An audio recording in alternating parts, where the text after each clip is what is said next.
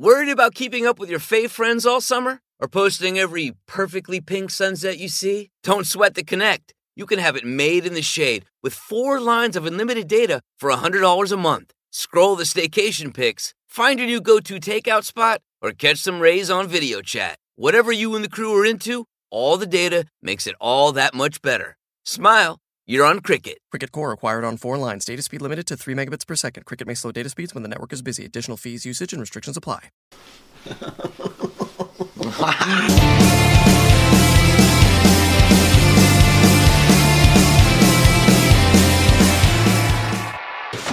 Shit. But as you know, we got to start the show off with a beer tasting. And this one comes from our friend Craig Phillips, who's also a patron. He sent us a box. He told me there's going to be. Wow, he's an that guy literally owns all Phillips screwdrivers, that he took the time out to send I us came this. so close to just smacking you in the face. I would make you Lysol eat it. By the way, no offense for the Lysol wipe, Craig. It's just the times that we're living in right now. He's saying you're dirty, Craig. Goddamn, Craig. How you gonna get fired on your day off? Well, you built the clubhouse. I gotta saw it. I gotta fucking saw it. I gotta get in the meat section. That's the same face Mike has when he's like, flopping around on top of a girl. Because I gotta saw it in half. I gotta saw it. I gotta break it. Just hold still. Oh, what do we got here? We've got Goddamn, do you all you're disassembling a fucking bomb in the got little Oh, Mega Men. That's a great fuck. I love Mega Man. We got several of them. Are they all the Mega This Man? a Superman too. Oh. Pixels. oh, dude, there's a Freddy one. How dope is that shit? That's cool as fuck. Welcome to digitals, bitch.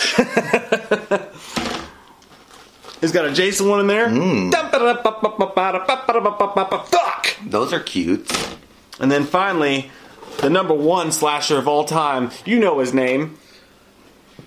Michael. Michael Shire. Doing it and doing it and doing it. Wow. Mm. All right. Got a bunch of little. Got a whole pack of stickers in here, man. That's fucking dope as shit. A whole pack of slasher stickers. you're there. picking it up with that goddamn. You look like you're picking up dog shit from the park. You're like, does that look like shit to you? Okay, but now you know what? Fuck it. I'm just gonna wash my hands when we're done. Yeah, that's all we gotta do. It's too hard. I'm trying to be fucking on Safe? top of it. Yeah. I just spit. I saw the spit hit your fucking. I wasn't nose. gonna say anything, You got the corona. but I vomited. Yep, you're good to I go. did. I've got type O blood. Oh, dude, these Positive. are I'm good. fancy as fuck. What is this? D- oh fuck!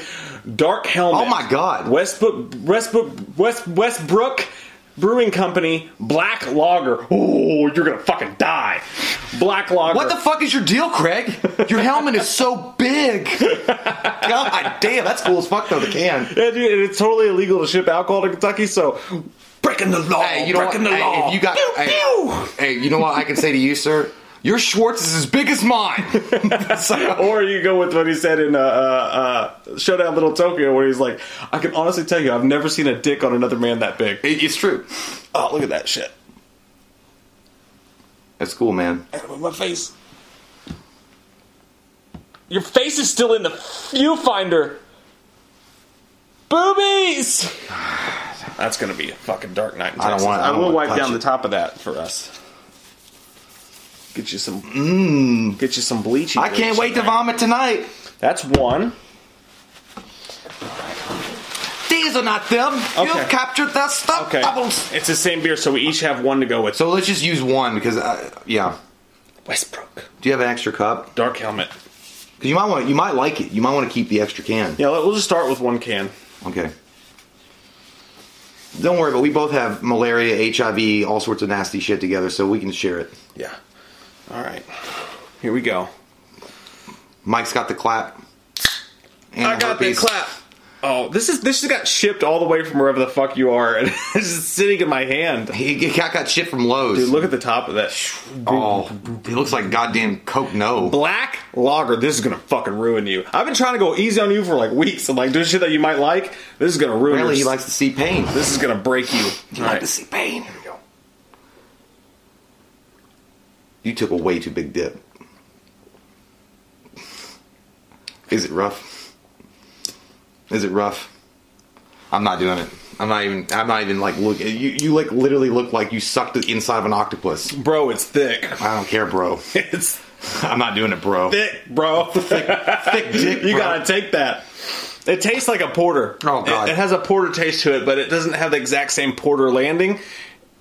I guess that's why they just call it a black lager. It's it tastes like a black lager. If you could imagine what that tastes like, it's good, but only have a, several, three to four, nine. Oh, this is gonna Dude, be. This is gonna. Dude, if I if I fucking spew, I'm straight up exorcising it toward you. I'm gonna talk about. Hey, if you're gonna spew, spew into this. I will, and I'll spew in your mouth too. I'll fucking Reagan that Oh, I'm shit. fucking excited about this one. Oh man, it's fucking rough. Ooh.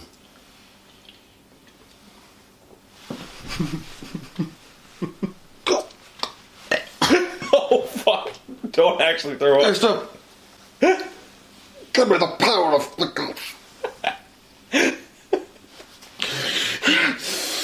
Ah, I feel like fucking Van Damme in Bloodsport. Ah! Shit, the tongue pole just kicked me in the. God. Dude, that's fucking so I haven't, I haven't even thrown porters at Jay yet. We, I, I've stayed completely away from it. Dude, it's like I'm a fucking orange belt in this, and he got he sent the fucking Bruce Lee kickmaster to my throat.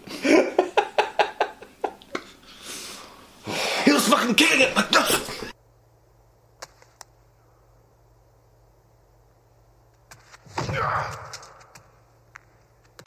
oh god! You know what I want to do to you really badly? I want to. You know, Dusk Till Dawn and Quentin Tarantino kicks the shit out of Cheech. How you doing? Fucking good. Okay. Dude, that's fucking garbage. You're gonna go for the second? Fuck you. You're not gonna go for the second this time. He's gonna Ooh. go. You're gonna do one. He gonna do one. Dude, I almost, I literally, you heard it. No, I, I, I got scared. I got vomited. really scared.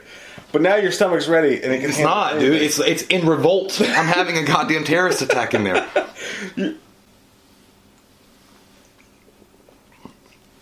Oh, I thought you did it. I thought you. I thought you. Through the darkest night, blackest day, feel my might. Green letters day. That's not how it goes, but I don't give a fuck. No evil shall escape my sight. That's the evil. Even. This is what he used to drug those bitches in Human Centipede. Oh God, Dieter like Hercules, Hercules. It's awful, dude. It's so bad. It's like you literally ground up charcoal after you used it on the grill for two days and put it in a can. Look, it actually says on here. It says uh, Dark Helmet is a German-style black lager for Schwarzbier, the Schwartz, uh, brewed with 10% malted rye, chocolate, and carafa malts. Give this beer its dark color and ludicrously smooth, roasty flavor. May the Schwartz be with you. And it's actually got the Star Wars crawl. Oh my god. So blurry. Well, that, Why? that was the episode. Congratulations, the shortest one ever. I want to save this one for Dark Knight in Texas. Yeah, that like you. You know what? That's if you were divorced and you found out like you you're not only divorced but you got herpes and your fucking kids hate you for the rest of your life. You would drink that shit on a swing set somewhere in a park alone. You would chug it. It's deep. It, it, it does go down. It's one of those beers that gets you drunk fast. I'll tell you that. Oh god, he's gone to plaid. you fucking nasty motherfucker! I felt like I drank gasoline. Thanks, Craig, for the awesome. That's like what they use for circus performers. Go, fucking put a match in your mouth and blow it. Thanks for the stickers and the weird pixel pets. That's that's cool. Those are dope. I do shit, like that, man. Craig. And they got that ni- nice, nice '90s feels to them too. So we might Dude, like, it's like those to the wall. every goddamn. I can't even taste anything anymore. You know, that's a symptom of. it's the it's symptom of shit beer. It's only five point five percent alcohol though. It's five point five death. The IPA we did a couple weeks ago was like eight I don't care, dude. It's five point five on the Richter scale of negative taste. I like it though. It's a it's a good. I appreciate it, I don't man. think I've ever had a black lager before. Dude, you better stop your I've racist had a black mouth. man before, but never good, yeah. black Make lager, Sure you so- make sure you you mention Tyrone. New first time, Bickums. Jerome's got a big dick. All right, All right, that's enough. There's one for you. Well, it doesn't matter. I like. I was trying to wipe the fucking tears from my eyes. Well, I, I, I yeah, yeah, yeah, I spit on you. yeah. It doesn't matter. So that part one. happened, too. All right. God is in His holy temple, quiet now. What am I? I'm like your hype man. I'm no, like Jack and the no, that was uh, that was Poltergeist Steve Air, the old man. He's like, God is in His holy temple. That's how I felt. If you guys, uh, that's one of the movies I watched this week. We'll get to that. But uh, Poltergeist 2, when he was under the cavern, he was like, ah! Like that's how I felt when I was drinking that. All right, so fucking movie news. Now we go straight into the movie news section of the show. I can't remember a single goddamn story. I got one. Okay, let's talk about real quick. Let's talk about the AMC theater situation. Oh, Okay. yeah. So earlier this week, the CEO of AMC said that they were hopeful that in mid-June they were going to be able to open their doors and let everybody flood in through the gates and That's have a good said. old time and infect everybody with their hopefully non-COVID. But uh, unfortunately, what's happened now, some developing news out of that is S&P analysts, which is our finance group, have reported that they've actually moved the uh, credit score of AMC movie theaters, which is the biggest exhibitors of all movies in the United States, from a B minus rating to a triple C minus with Outlook fucked. Which means, you know, it says Outlook not good, which is the eight ball you shake. You're like, I don't want to hear that. Memphis were fucked. Hey, does uh, the girl want to see me? You're dumb. No, that you know. So that's happened. Uh, it's they're looking at like there's not a lo- enough liquidity for AMC to continue past mid June. So they said that the idea that they're opening up in mid June is probably false. It's not going to happen. And even if they did, they're not going to have enough money to sustain them with their negative cash flow from this year throughout the summer. Uh, a lot of local agencies have come out and said that the peak of this uh, terrible uh, Sharona Macrona is going to be from June to August. So therefore, they're very, very skeptical whether or not they're going to make any money whatsoever, and that mid June is probably not going to happen either. Um, they said that um, what was it? Oh, um, another thing about what was going on is the Wall Street Journal reported that AMC has actually hired lawyers to discuss restructuring. And the only time you do that is when your ass is bankrupt, sir, and you're ready to file that fucking bankruptcy. The, the, the, the bad news about this is, you know, the S all bad news. S and P, which stands for strong penises. Uh, S and P, I don't know what it stands for, a sensual penis. But uh, but they but S and P said that it's possible that AMC will take incremental financing through the CARE Act. Which was approved by lawmakers and President Trump earlier this week, which is basically the uh, loan program that he's, you know, the the uh, bailout money. Uh, they'll do that with incremental financing or with their loan or with their uh, um, financiers themselves, like the the lenders. But even then, they won't have enough money to continue to sustain the theater. Like you gotta you gotta remember this. Like they have they've literally lost a shit ton of money since these theaters have closed. And when they if they were gonna open up in mid June, they're not gonna have enough money to keep the doors open anyway. They're gonna file for bankruptcies. what S and P is saying. And at this point, they're gonna be under restructuring. They said if they were able to show that they would make lucrative amounts of money once floods of people return to the theaters in 2021, maybe they would improve their credit score. But right now, that's looking dim. And the main concern here is not just the fact that AMC is the biggest uh, of the movie theaters that are out there. But if they're struggling like this and they're already possibly looking at, I don't know if it's Chapter 7, I think it's Chapter 7 bankruptcy. I'm not sure exactly how businesses, Chapter 7 or 11. Um, but if they're looking at that, a lot of the smaller theater I love groups, 7-Eleven. yeah, they're great. You got good Slurpees. It's fantastic. Loving the bananas. store. Uh, but if they're looking at that uh, specific situation, then a lot of the other smaller theaters that behind them are definitely fucking in trouble. So, you know, that's pretty fucking like bad news. yes, not uh, it's not like uh, it, it's doom and gloom. It's Not good. Not good. Get to the chopper. Uh, it's not the most amazing news that we all want to hear. They're looking at their bill statements like, "You are one ugly motherfucker." they just they would they would hope that Bruce Wayne would come in like Val Kilmer's Bruce Wayne and be like uh, and he would like go in that little thing like the little Sphinx thing go. but anyway, uh, yeah, it's doom and gloom. Yes, it sound and it's bad. It's terrible news, and we hope that maybe AMC can work something out. And now, when you go into bankruptcy, like they're thinking about doing, and going to restructure, uh, it just means that you you you say fuck you debtors. Fuck you people that I owe money to. I just got I got I got to bear my hand. I got to figure some things out. And then I'm to come back up and I'm to be bigger, better, bolder, stronger with steroids in me and I'm to take y'all on. Every time someone mentions bankruptcy to me, like my movie brain only goes to one thing, and that is Warrior. I do- he's sitting at the thing. He's like, I, I imagine the guy at AMC is sitting there, and, and, and his, and his, his Yeah. accountant's telling him, he's like, "We're gonna have to go into bankruptcy. That's the only way to do this." And then, like, you know, Joel Edgerton's going, "That's not the way we do this." Yeah, I like yeah because the, the banker the the banker was like it's a viable option for all these, these people nowadays. I mean, you took out three mortgages on your on your uh, uh, suggestion. Uh, but, yeah. but anyway, uh, so Potatoes. well, you know, that's that's you know news that we had to bring you. We wanted to talk to you about that. We don't know what that means, but it could it, it segues. It sounds fucking nasty. It sounds so nasty on the mountaintop of Creole Saga. But That's the first thing I said when I saw my ex-wife's vagina.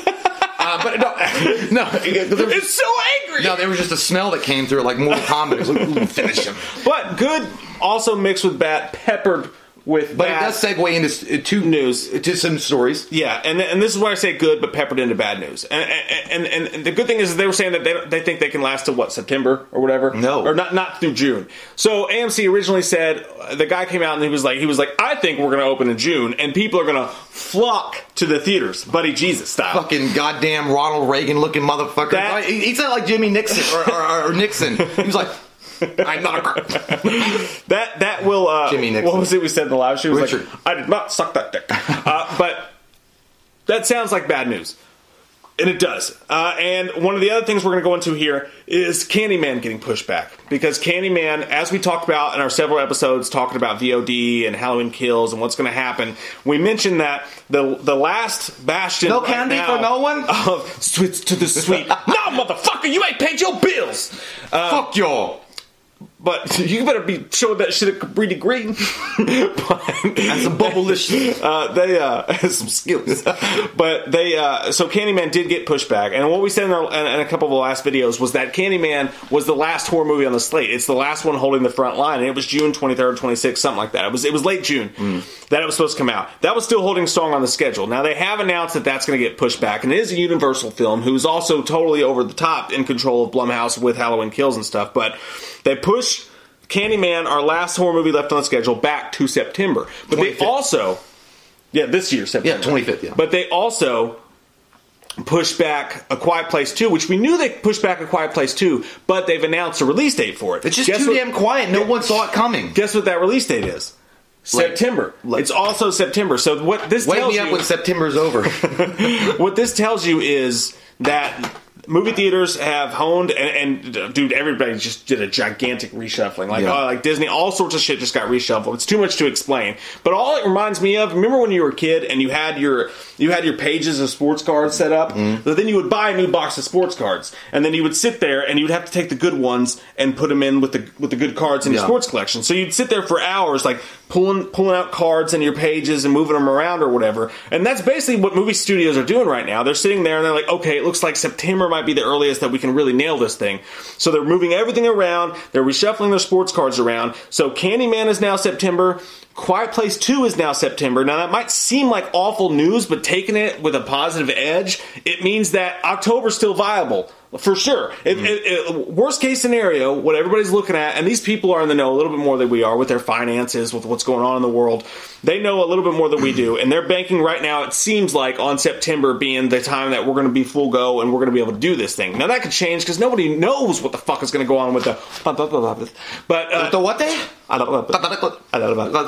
I don't know. I don't know. Nobody knows, but it looks like September. So we still have September on the schedule. It could happen, and that makes Halloween Kills safe where it is. Because as we mentioned before, we won't go back into that discussion again. But Halloween Kills is a movie that wants to release in October because obviously it's Halloween, and we'll see what happens with that. But we're still good for Halloween. Well, yeah. Look, despite we'll see what happens. Shake that dick. That's the size of the dick that Mike usually takes in his mouth. Just that big. Uh, but no, uh, the Tom Hanks disease that's going around.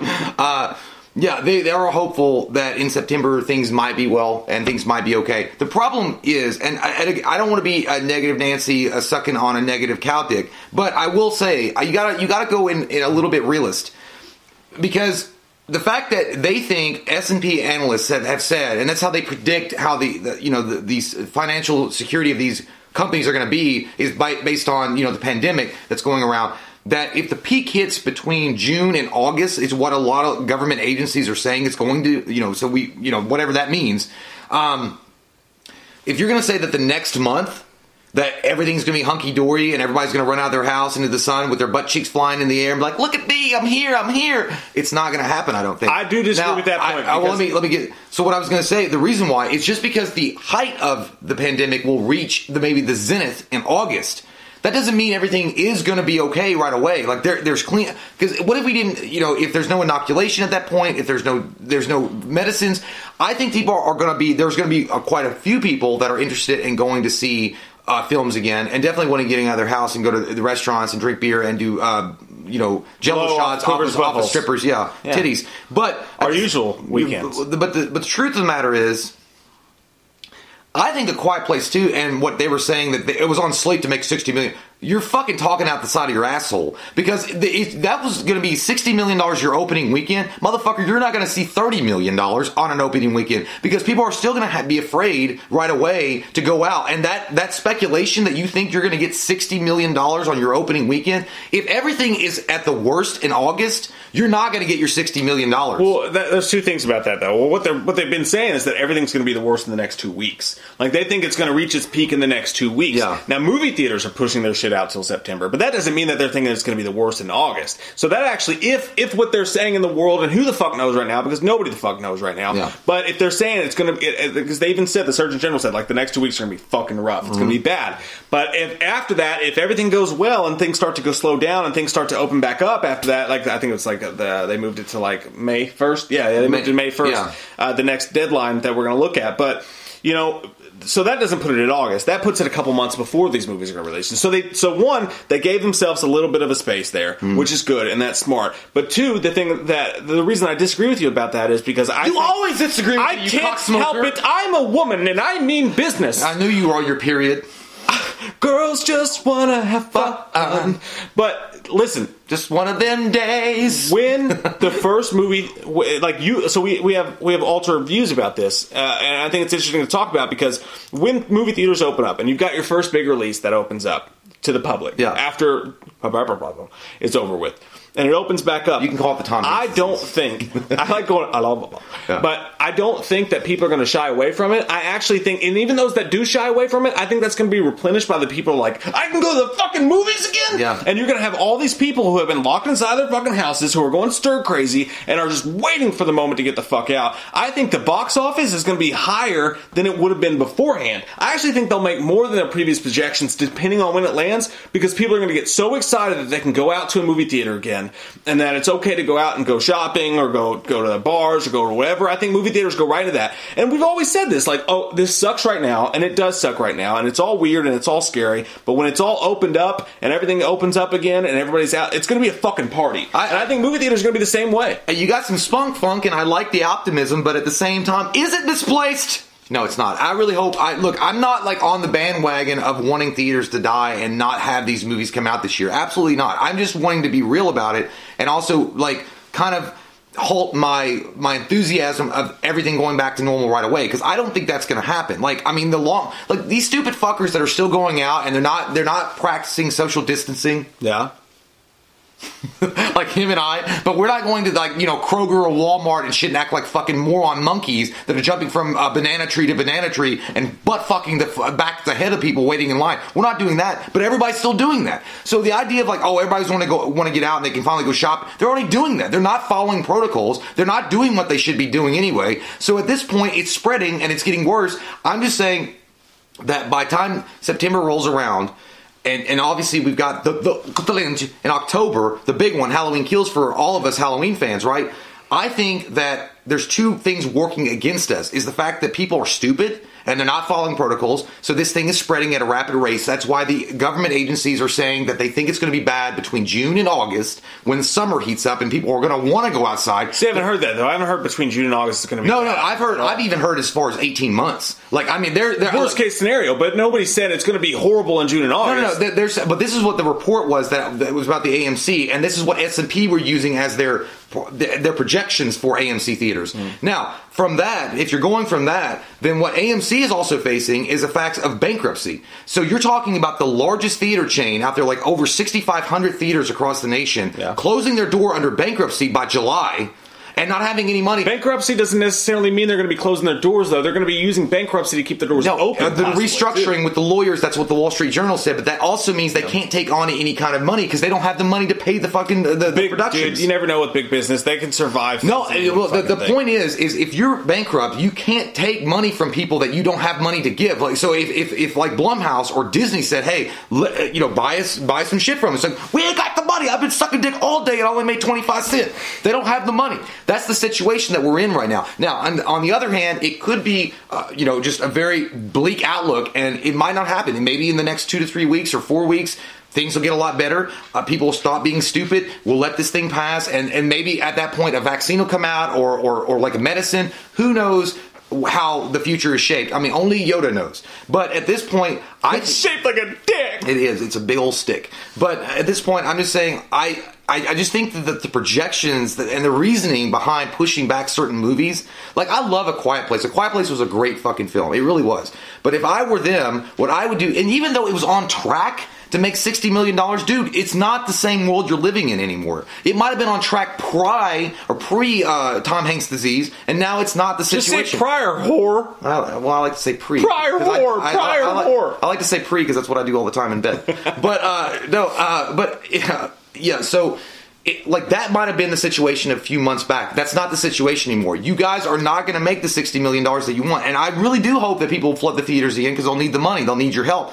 But at the same time, I think people are going to be very scared. It's going to be one of those things that people are going to be very timid to come out of their home and go into a packed auditorium with 50 strangers and breathe the same fucking air while they're coughing. People are doing it right now. I know. Well, they're I mean- doing and they're doing it for like toilet paper, and- Unsanctioned. They're They're, doing it. stupid, and but this is a different thing where you're sitting for two hours in a theater, you know, like this to somebody, And and, when like the government coughing. and the businesses come out and tell you it's okay to do that, you think they're doing it now. You think they're not going to do it then? It's going to be a fucking shit show. Not. Uh, and that's the thing. When everything opens back up, and Yeah. uh, obviously we have completely different perspectives on this, but I think when everything opens back up, we're going to be annoyed at how hard it is to go to the gym because everyone's going to be at the gym. We're going to be annoyed at how hard it is to get a seat in a movie ticket because everyone's going to fucking be there. Whether that's good or bad for the whole state of the nation, I don't know. Yeah, yeah. We're a couple fucking dicks on YouTube, but I'm just saying. I think when they open this shit back up, people are going to flock because they missed that shit. It's been months by that point. By September, it's going to be months until we're able to go sit in a movie theater again. And, and dude, if they tell us that it's okay to, and we go do that shit, I think people will. Yeah, I think they'll wash their hands more. I think they'll be more careful of their surroundings. smack an old fucking person by that coughs on them, and be like, But dude, when Get they, off me! When they, I think it's going to fucking skyrocket. I don't know. Well, then we are completely on the opposite end of the spectrum. We still love each other and have sex with one another sometimes, but you know we're on the opposite ends of the spectrum. But I think it's not going to be that way. I, I do think the PTA. This is good. I like this. Like you need to have the contrasting black and white, and I need Superman. I need Batman in the dark. You need this black and white kind of version because Mike's hope, hopeful and optimistic that things will go back to normal rapidly and people will be overselling movie theaters or, or like b- booking up gyms and, and movie theaters and restaurants and it's gonna be crazy and it's gonna be good times it's gonna be the swinging 20s woo! Bring your titties out. But i'm also looking at more for gotham city fucking before batman. Gotham City, oh yeah. City of justice. city of peace. City of for every one of us. I think it's going to be a while before we see any kind of significant influx of people going back to the movie theaters. The gym might be different because there's going to be a lot of fatsos walking around like hippos and be like, I need it! This guy. Because everybody right now is like getting ready to get belly bumps when they see each other outside the house. Like, All I've done is drink and eat chicken but, wings. but you know that's okay. You got to do what you got to do. But either way, I think you're going to see more of an influx possibly there. But movie theaters, I think movie theaters will honestly be, uh, even though it's one of the nation's most like beloved like entertainment industries they have, you'll see them on the bottom tier of what people like. They want their sporting events back. They want baseball, they want basketball, they want fucking football back, they want, you know, all that shit. They want their dine-in restaurant experiences back.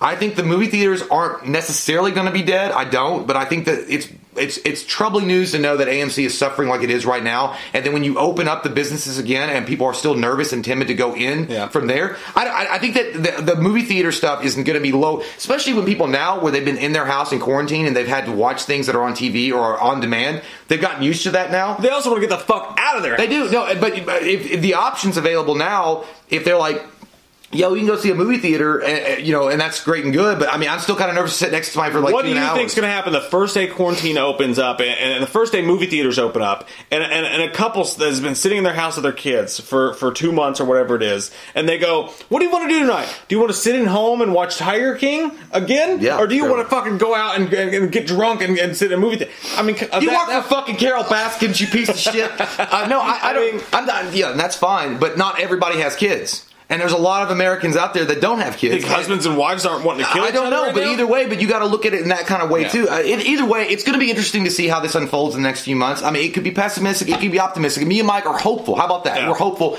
We're just laying out two different sides of the coin. We're like two faced motherfuckers. You flip it, you get one or the other. Okay. and to leave it on a positive note, to leave the whole thing on a positive note, September seems like the goal. It looks like the goal. They, they put Quiet Place there. They put Candyman there. Not only is September set up, if everything Yeah. goes well, to be an awesome month of horror at the movie theater again, where we can reclaim glory in the name of Satan, our dark lord, from the fucking mountain butts. God damn! I didn't know you were going to bring up your mantra that you say every morning in the mirror.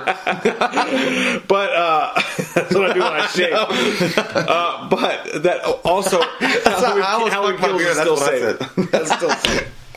Uh, But yeah, I'll, uh, yeah. So it uh, we'll, we'll we'll have some more news coming at you soon. More What are your more, uh, more uh, bright news. Uh, this was th- it was mixed in. We it was like having tea. It's hot and cold and just right. Okay, have some crumpets, hold your asses, and we're coming back. like a normal poop, but you get a lot of diarrhea at the yeah, end. you got you got to have the pain with the good. It's okay though. You're safe.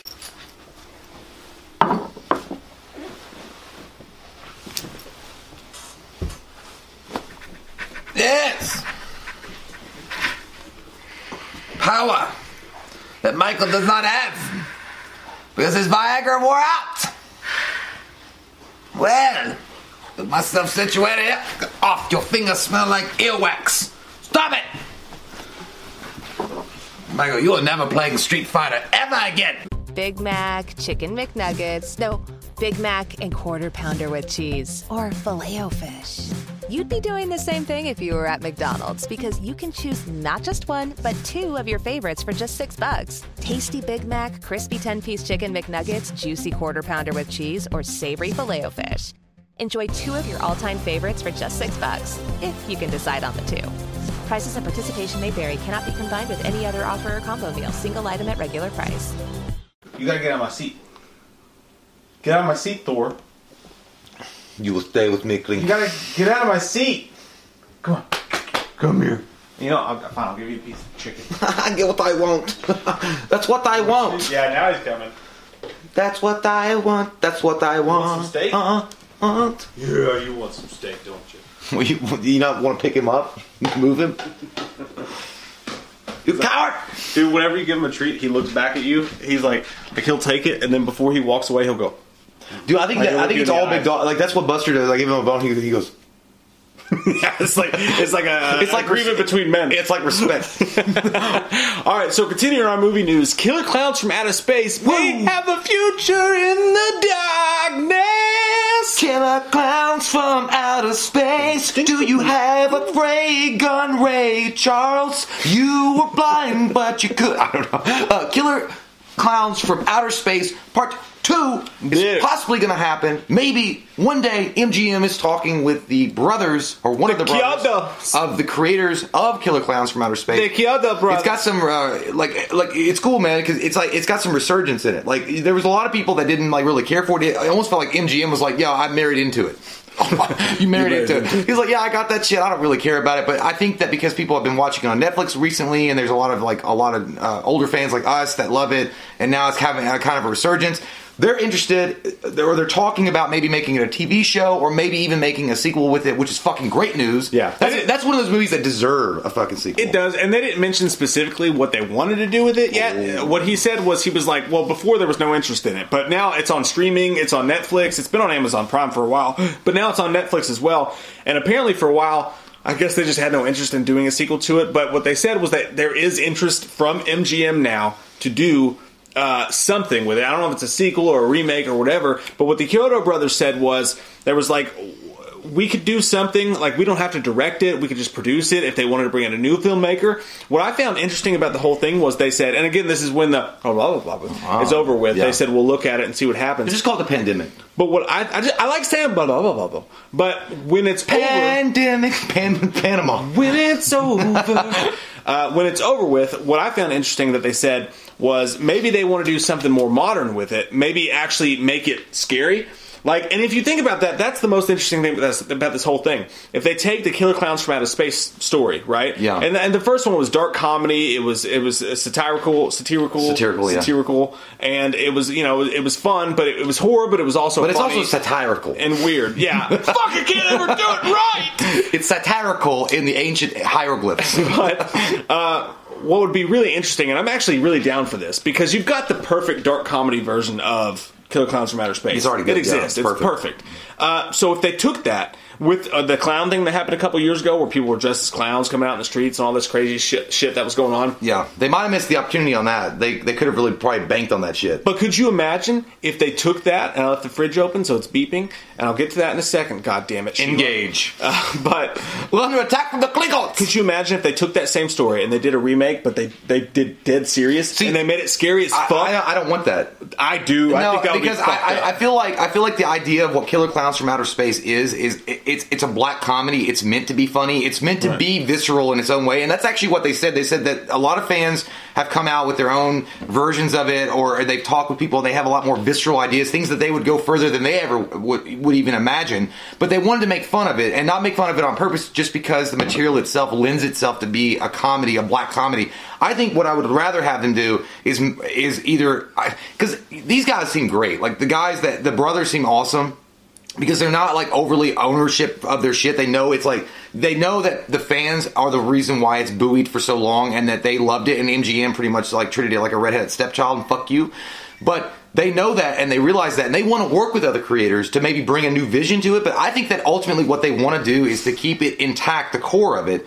And that would appease the other fans eh, or, or the, the, the fans of the original, but maybe bring a different kind of spin to it. If you bring too serious of a, of a movie with it, the, the movie itself is so fucking like goofy and weird. It's got some gore in it, not much, but it's got some weirdness.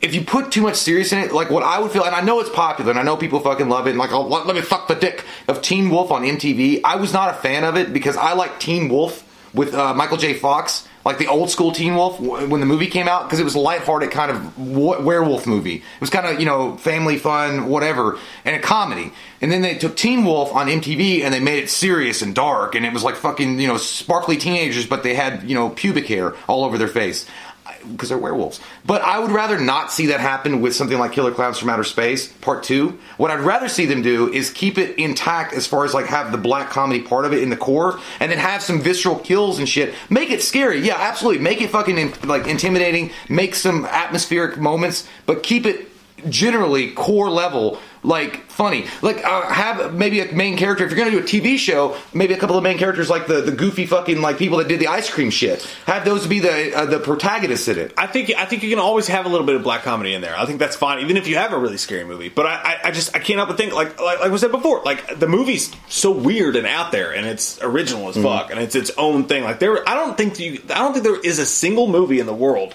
that feels like Killer Clowns from Outer Space Oh, that's does. good. So you have that there. It's like the argument like why remake them good why why are people remaking good movies? Remake bad movies and take what sucked and erase it and take what's good and make that good. Uh, or, or, or leave that part alone.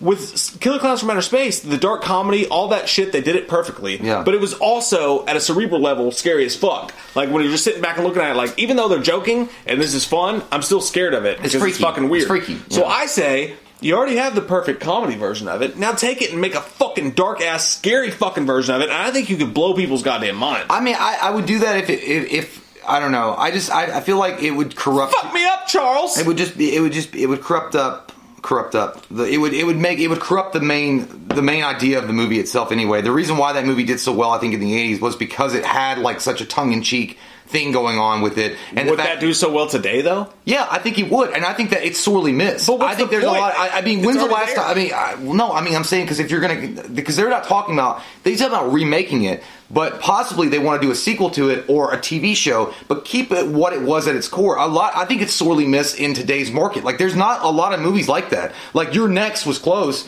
Like, it had a black comedy kind of feel going through it, But and how do things you, like that. How do you get the mainstream audience to go to the theater? Comedies because are people, dead. because what I think, yeah, that's true. But I think that because it's going to have, it's still going to be horror. It's going to be horror comedy. I think people would be lured in by that. Shaun of the Dead is a perfect example of that. Shaun of the Yeah. Dead was a horror comedy. It was funny and it was great. And it had a good bonding friendship thing going on, and it also had like uh, horror elements to it as well. Great makeup effects and, and cool death scenes. But could you imagine like a, a, a marketing a, a marketing thing like and Shaun of the Dead? I don't know how good it did at the box office. It feels like one of those movies that probably did It- it better was- on it- home video.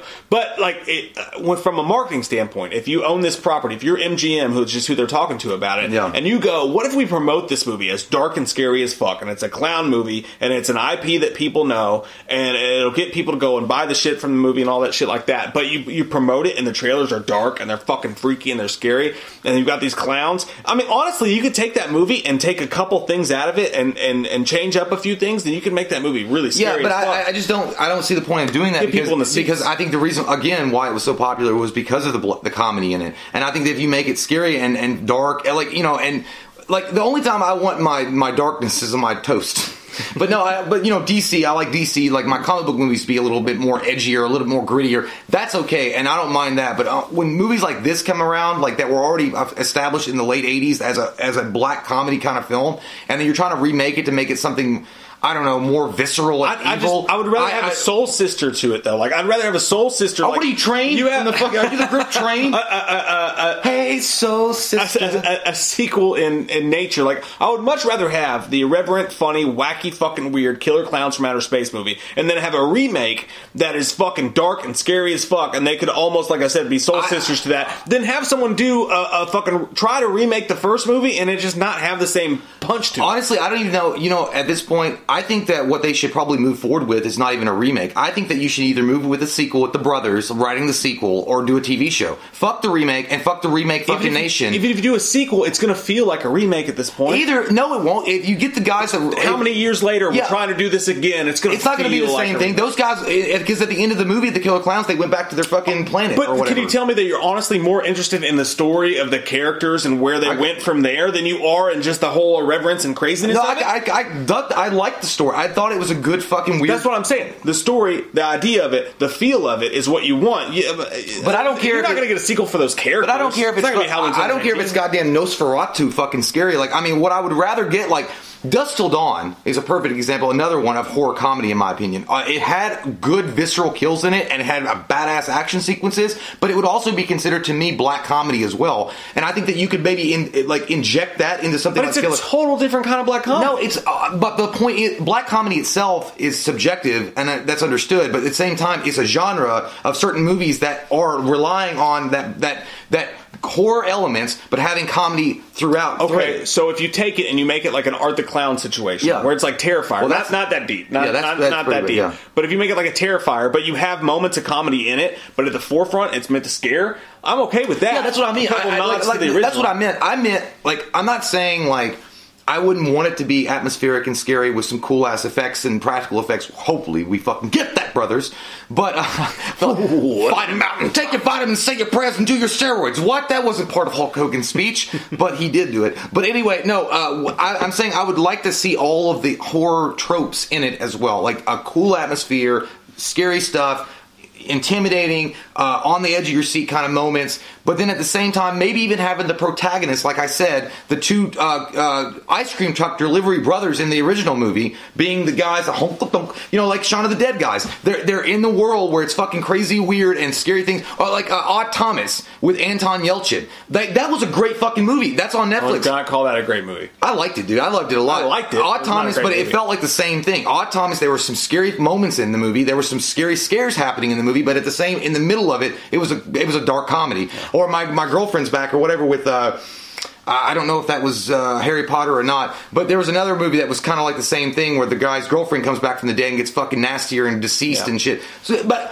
again, I'm not against the idea of making Killer Clowns uh, from Outer Space, either the sequel, the remake, or a TV show more scary than the original one. I just don't want them to lose sight of what made that movie so popular, and that's and, and what made it so popular. What people remembered I see what was you're saying. because of that. I see what you're saying. I just think that that movie exists and it's perfect as it is. So let's do something fucking weird with it and do something original rather than trying to recreate something that you can't really recreate. But what do you guys think about that? Comment down below. Which one of those versions of that movie do you want? I need to shut my fucking fridge. I hope that I hope they have Ronald McDonald throwing it, coming in there trying to give everybody goddamn Happy Meals and like farting on them or something. Like I don't know, like because obviously you could disguise yourself as fucking Ronald McDonald coming in with like a Happy Meal and be like, "Oh, you want some Happy Meals?"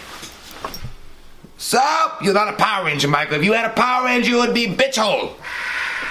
So, here we are, once again, doing an unboxing. Michael, where the fuck did you... Yes, you- Michael stabbed his vagina. It's happened. No babies for you ever. Good. Okay, so the next news story is uh, Creep Three. We, Hmm. a lot of us have wondered where the fuck Creep Three is because if you remember the Mark Duplass, the Duplass brothers, And creep. Ah, do the Creep. Ah.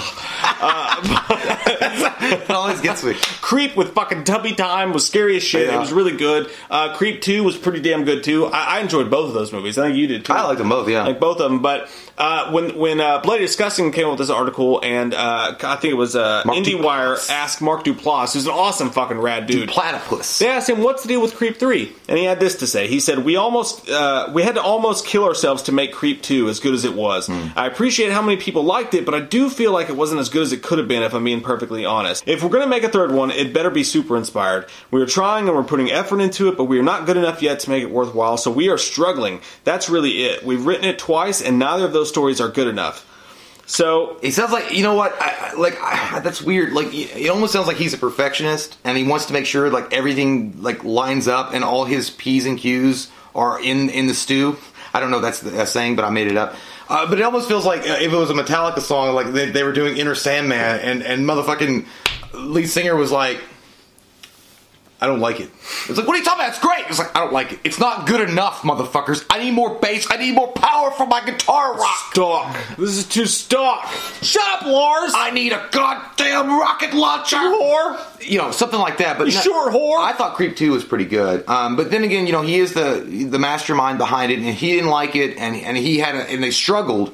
You can only imagine like how shitty that is. Like if, if you're trying to like you know basically burst your goddamn brain cells, like you're you know smoking weed in the '80s, and you know this is your brain on drugs frying pan and and now and it got released and you're like maybe just didn't have a good experience with making it because it took so long and so hard to make and you're probably not anxious to go to creep 3 even though and, and it seemed like he, he was appreciative of fans like he liked the fact that fans liked it but Yeah. the, you your personal experience in the in the whole fucking process was bad and he's like it's got to be super inspired It- it's almost like and i fucking i don't like the motherfucker really i mean i i, respect what he did but bill murray with dragging his feet behind on ghostbusters with dan Aykroyd and hell ramis when hell ramis was still around he was like i just think it sucks and they did like multiple scripts for him. They, they, they did rewrites, and, and always to Bill Murray, the standard wasn't there, so he kept going. Nah, it's on my desk somewhere. I'll, you know, I gotta eat a Charmin fucking roll of toilet paper before I fucking read that. But I mean, I'm, I'm gonna get to it. But it almost feels like Mark Duplass is like not interested, It- and like it, it's got to be one of those things where it's got to be the guy that played him to come in. He's like, dude, I got this idea, and it's got to be like something that fucking like pumps Yeah. him up, makes him like sing like trumpets. What I think is this: I think that he's he's well known in like the indie circuit of films. Like like he does indie films, and they're really good. Like Blue Jay was a really good movie. He's done a lot of really slow, low down indie films, uh, like almost like Jason Blum as an actor kind of thing. Like he really likes to do indie shit, and he, he really likes to make it count. Uh, and you know, and this is the same guy that was in the league and shit like that. But what the way I take it is is that he at this point, when you got a guy who's an indie guy Mm-hmm. and he's making a third sequel to a film, those two ideas kind of clash. Yeah. You know, I was like, I'm making a third horror sequel to a film, and I've got this credibility to where I make really good indie films. Do I really want to make uh, like uh, pump it out third film to a movie that, that that releases straight to Netflix? By the way, that doesn't go in theaters or whatever. Right? Do I think he's afraid to have like if I put out something there half-assed and it comes out and it's just whatever, it's a shitty third film to a sequel. Then I think that he's I think he's cognizant of what that's going to make him look like, what that's going to make the movie look like. And just going based off what he says is, it, you know, if the idea's not there and it's not that good, and you're like working and you're thinking, I have to put my own money into this, I have to put a shitload of time into this, I have to get on camera and show my fucking dick at some point, like he literally did, you know, Swing it uh, around. In the second one, I have I to do crazy shit. each take. I have to take, I have to act in it, produce all this shit like that. I have to take myself to a different place and put out this special performance for a movie that's not going to be that big anyways. I'm not even going to waste my time if it's not going to be something special. Yeah. And I think when Creep came out, it had this huge thing behind it, and a bunch of people were talking about it and all this stuff. And then Creep Two came out. And just because it's not, and they- they should have both been theater releases. They were both good Oh, yeah, enough to yeah. be theater Creep releases. One definitely should have been. I think what it ultimately boils down to is that Mark Duplass himself is not interested, really, at this point, to do a Creep Three, and people are still asking him, "Where's Creep 3? because of the way Creep Two ended, and they were like, "Hey, it was a great movie, everybody loved it." But if he had such a bad experience making Creep Two, and they were they they were pulling their fucking brain stems out just to even make that movie happen, and he didn't even like the end product, like I would be hesitant myself. Like Yeah. as Mark Duplass, if it's your thing, like if, if you made it and you're like, oh yeah, I'm glad people liked it, but I fucking it was a goddamn nightmare. It was worse than getting married kind of experience for me when I had to make the fucking movie. And when the final product came out, I still didn't like it. You know, I did good in bed and I smoked a cigarette afterward, but I know that she didn't leave with an orgasm. Like kind of that mentality when you when you have that in your mind, like going back into that process and writing another script out and doing it I mean, I, I can't blame the guy for being like, hey, man, it's got to be super duper fucking inspired from Krypton's dick from Superman for me to even get back on board with this. If the baby kicks alone, it'll kick through a fallopian tubes. That's some real knowledge for you. But also, uh, yeah, you know, and again, if Creep 3 doesn't happen, it's shitty, but I'd rather, you know, and I respect him for saying that. I'd rather it not come out if he's not willing to, you know, if, if he's not feeling the juices flowing. Otherwise, if he was a piece of shit, he'd be like, I can just write anything; these cocksuckers will eat it Right. up. So I'm glad that he's like, you know what? If I if I come up with something, you'll hear from me soon. If not, you know, here's a cherry bomb. That's it right there. I think this this whole article was his way of saying, look, uh, people are probably asking him about it quite a bit, and he's like, it's not there yet. If it gets there, we'll do it, but it's not in the cards in the short term. And I think it's one of those movies that, like, I think he likes to surprise people with shit. Yeah. So I think, like, I want something new. Maybe Like, give me something new. 15 years down the line, he's sitting smoking his fucking pipe in his cottage, and he goes, "Oh fuck!" and there's it. And then you get a surprise drop of Creep Three What's when the- nobody's even thinking about it, and then it brings this whole new generation into watching it. Right. That's probably what'll happen. And you know what? That's the kind of thing that's probably for the best. So. What's the guy's name at the end of the pipe that he's smoking? Ah, I see what you did. Terrence. Terrence, you minx. You. It's you. always a Terrence. It's always a Terrence. piece of shit. And that. What the fuck? Did Pennywise have a goddamn streamer concert in here? I'll make it. Now. Double, quadruple chocolate. You will not have. It's for Mike and Jay. Not for you. You know what it does to your gastrointestines? You shit like a goddamn rabbit. What is in this? I'm opening it for Mike and Jay because they're not here. I don't care. I don't care. Now, Micah, where did they get this? Did you steal this? You brothers of fuck? Okay, guys, are you ready for a showdown in Little Tokyo? Revenge of the Action movie, sluts! Morphin time! Have you had Mountain Dew Zero? It's delicious. Give me some fucking money. Shitty sword!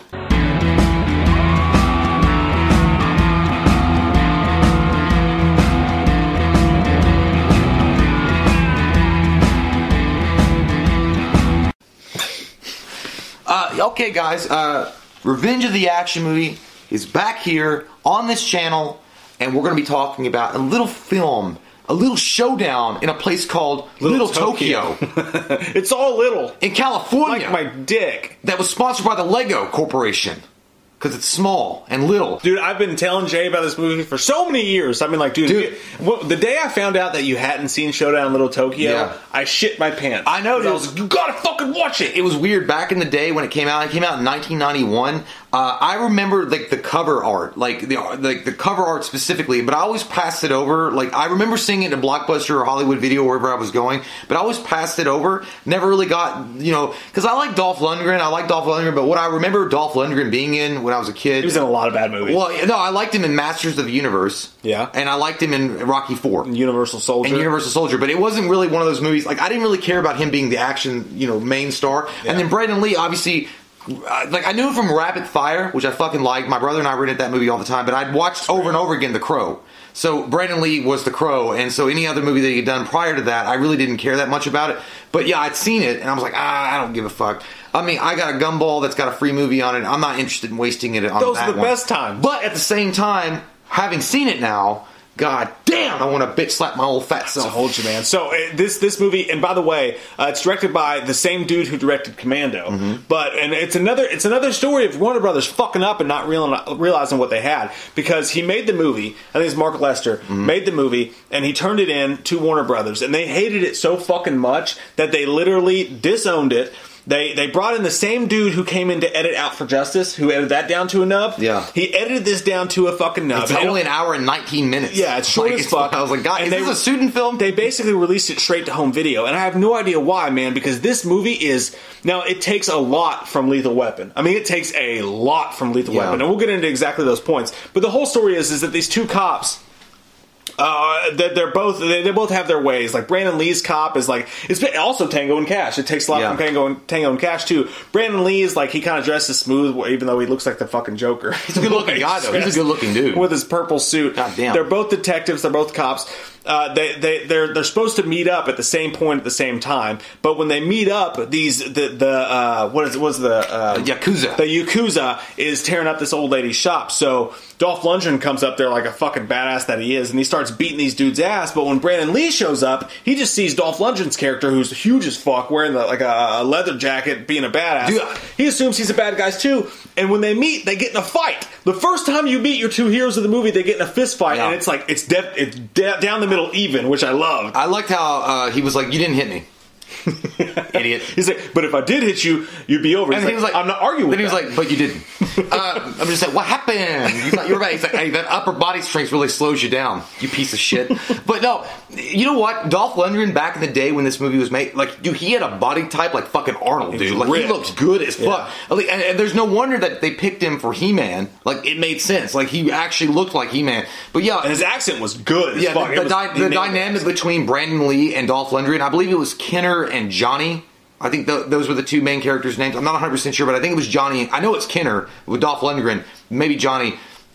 But yeah, I, I felt like it wasn't just uh, lethal. It had a lot of lethal weapon and Tango and Cash, but it also felt very like the, the fact that Brandon Lee, who's a Japanese American that doesn't give a shit about his roots at all, like doesn't care about where he comes from or his history. He knows Very some Bruce Wayne-ish. He knows some kung fu shit, but he doesn't care. And then Dolph Lundgren, on on contrast, was raised in Japan. He's an American-born guy, and he's very embracing of the of the culture of Japan. He's a and even- samurai. and even speaks it. Yeah, he even has a dress that he wears and fucks shit up, and that's badass. But uh, I, I like that dynamic, and but it felt a lot like the fact it, it felt very much like Ethan Hawke and Denzel Washington in Training Day. Years, decades before that movie Training Day ever came out, but the naivety and and the, the greenness of Brandon Lee uh, in this movie with the, the more seasoned guy with the Dolph uh, Dolph Lundgren helping him along. I loved it, dude, and and the, and the fact that like their chemistry on screen was fucking great. It was top It was man. great, dude. And, and for an hour and nineteen minute movie, you wanted more. And not to mention the fact, motherfuckers. Okay, let me come here. Let me learn ye. Come here. Okay, goddamn Tatsu. You from- go learn today. Tatsu from Teenage Mutant Ninja Turtles was in this, along with Shao Kahn, or not, not Shao Kahn, uh, uh, Shang Tsung, and fucking Hondo, that fat, you know that fat guy, Yeah. Hondo from Street Fighter. You had three great, great guys. It wasn't Hondo from Street Fighter, but he looked like Hondo. Yeah. but dude, Shang Tsung is the main bad guy. He's great. I- His soul is mine. I cannot believe that that guy never got more roles because he's got the most evil fucking like dude. There's one scene where he's butt fucking a girl. Or he's getting ready to do like a doggy style, and he's like, and, like, and he takes a samurai sword, and he's like, ugh, and he's grabbing her titties and shit. You're like, oh my god, he's, He's gonna get, he's gonna get that out. He's nasty. in front of all his yakuza friends. He's real nasty. Behind the stock, and, and he, he fucking takes the samurai sword. and He gets this fucking evil look, like you know somebody just put a baked bean in his mashed potatoes, and he's like, and you see her. fu- Oh my god, dude! I'm like, wow. Yeah, the bad guys are fucking bad, and, and the bad guys are, like I said, led by the. I'm just gonna call him Shang Tsung. I can't. That's all It's, I it's see. Cary something, but I don't know. But when we even when we watched that, he was like, "What's that guy in?" I was like, "Mortal Kombat." She's like, "No, it's got to be something more than that." I'm like, "I, I know he should be in mu- much more stuff, just mu- much like Bolo Yeung from uh, Bloodsport and shit Right. like that." But yeah, dude, it is old school, and it's a buddy action film at, at, at its heart. It's a buddy cop film at its Yeah. heart, and it does that stuff really well. The the overlays that come into Lethal Weapon. Uh, are strong and Tango and Cash because, like I said, for one, they're two cops that, that nobody else wants to work with, so they get shoved together. And, and but when they start to make their friendship, it's so it's fast and it's it's almost cheesy and corny, but you love that shit. Yeah. That's what we're here for, man. So we didn't have time for it, all right? Look, they're best friends and they like to eat fucking sushi off naked chicks. like like two second like two uh, scenes into the movie he's like uh, because the whole story is Dolph Lundgren's character this guy Shang Tsung's character killed his parents when he was younger. But when he was younger, it's almost like Ninja Turtles too. The, Yeah. the story when he was younger, when he killed his parents, Dolph Lundgren as a kid was able to cut the dude's eye with a samurai sword. So now I will finish what I've begun with your ear.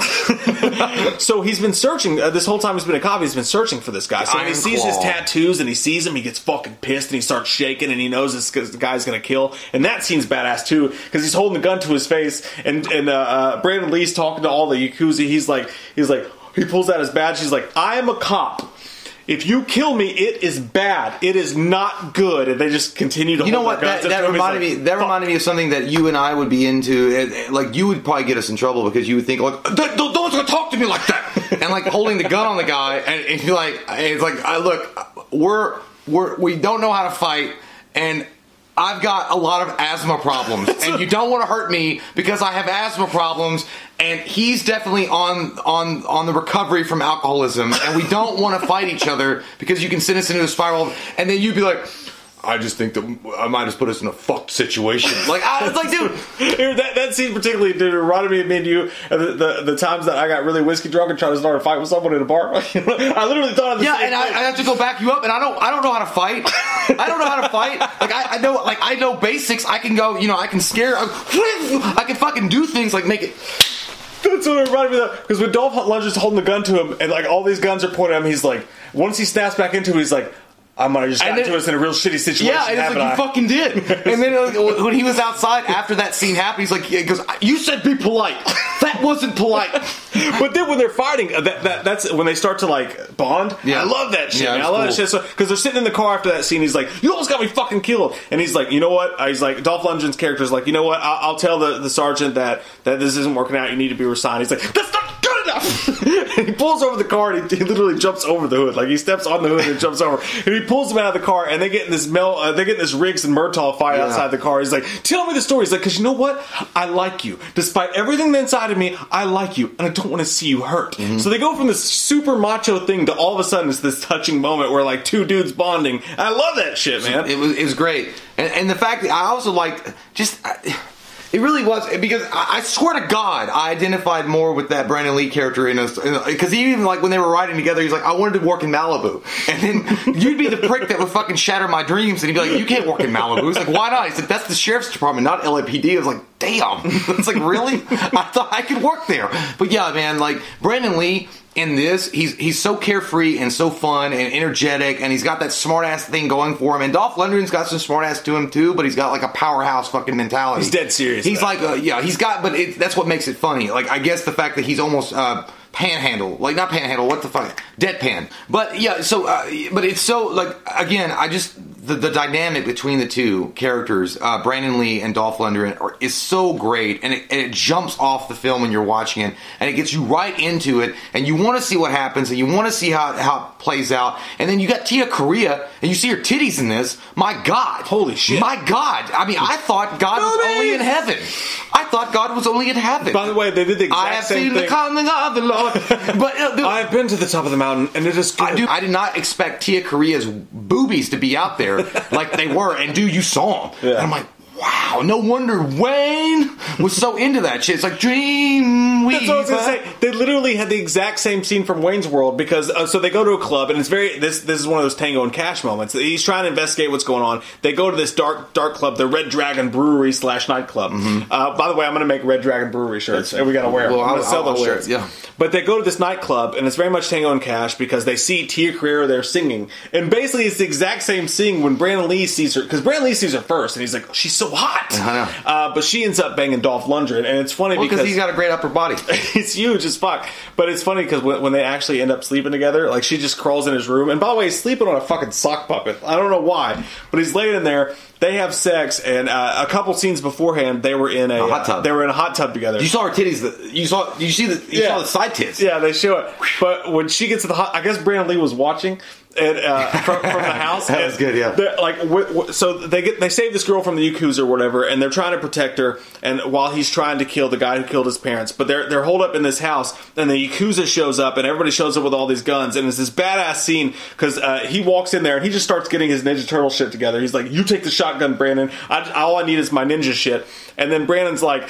If we die tonight, I just want you to let you know one thing. He was like, "You have the biggest dick I've ever seen on a man." Yeah, it was true. he, he, he probably had a giant one. I also You know like they the cut that though. I- originally, he well, I said, didn't want to see it, but "Oh no!" Originally, he said uh, uh, Warner Brothers cut that because originally he said you have the dick, biggest dick I've ever seen on a white man. No. but they cut that part out because they found it whatever. who cares? But I also like the fact that Brandon Lee was like when he was like he's like uh what's I can't remember Tia Carrere's uh, character's name, whatever it was. He's like, "Where's she?" He's like, "She's in my room," and then she's like. Like, I knew that was going to happen. He's like, I like how Dolph Lundgren. He was like, she was frightened. like, yeah. He was like, yeah, yeah. because I knew that was going to happen. I like, and then you know, uh, he's like, well, I saw you get all naked in the hot tub. I would have gone blind too. But it, it, it like again the dynamic. It was like brothers from a, uh, another mother, and they bond in this movie, and it's so well done. And then at the very end, the, that's what I'm talking about. Like motherfucking uh, Dolph Lundgren shows up like Splinter from the Teenage Mutant Ninja Turtles. He's got full on samurai garb to go, and I was like, look, everybody else is not dressed that way, Dolph. Okay, uh, you're talking about you're ta- you're fighting traditional Japanese gang uh, gangsters, and you're dressed like a, a samurai warrior from the Last Samurai with Tom Cruise. Like, and he's like, he's got his shit all like flowed out and shit. And, and He looked kind of dumb. he looked cool though. He looked dumb but cool. He like he had, like a sleeveless like- gi you know on what? and like the Karate Kid headband, and he's like in a shootout in the street. You know what he looked like? Why did you dress like that today? He looked like if you had multiple uh, multiple millions of dollars in the bank and you invited a girl over, you would dress like that. That's how Steven Seagal Yeah. dresses when he has. He just parties. has like you know Steven Seagal just wears that all the time when he goes out for the paper, for the fucking paper. But no, it's like if you had girls come over, be like, hey, "Do you want to see my samurai sword?"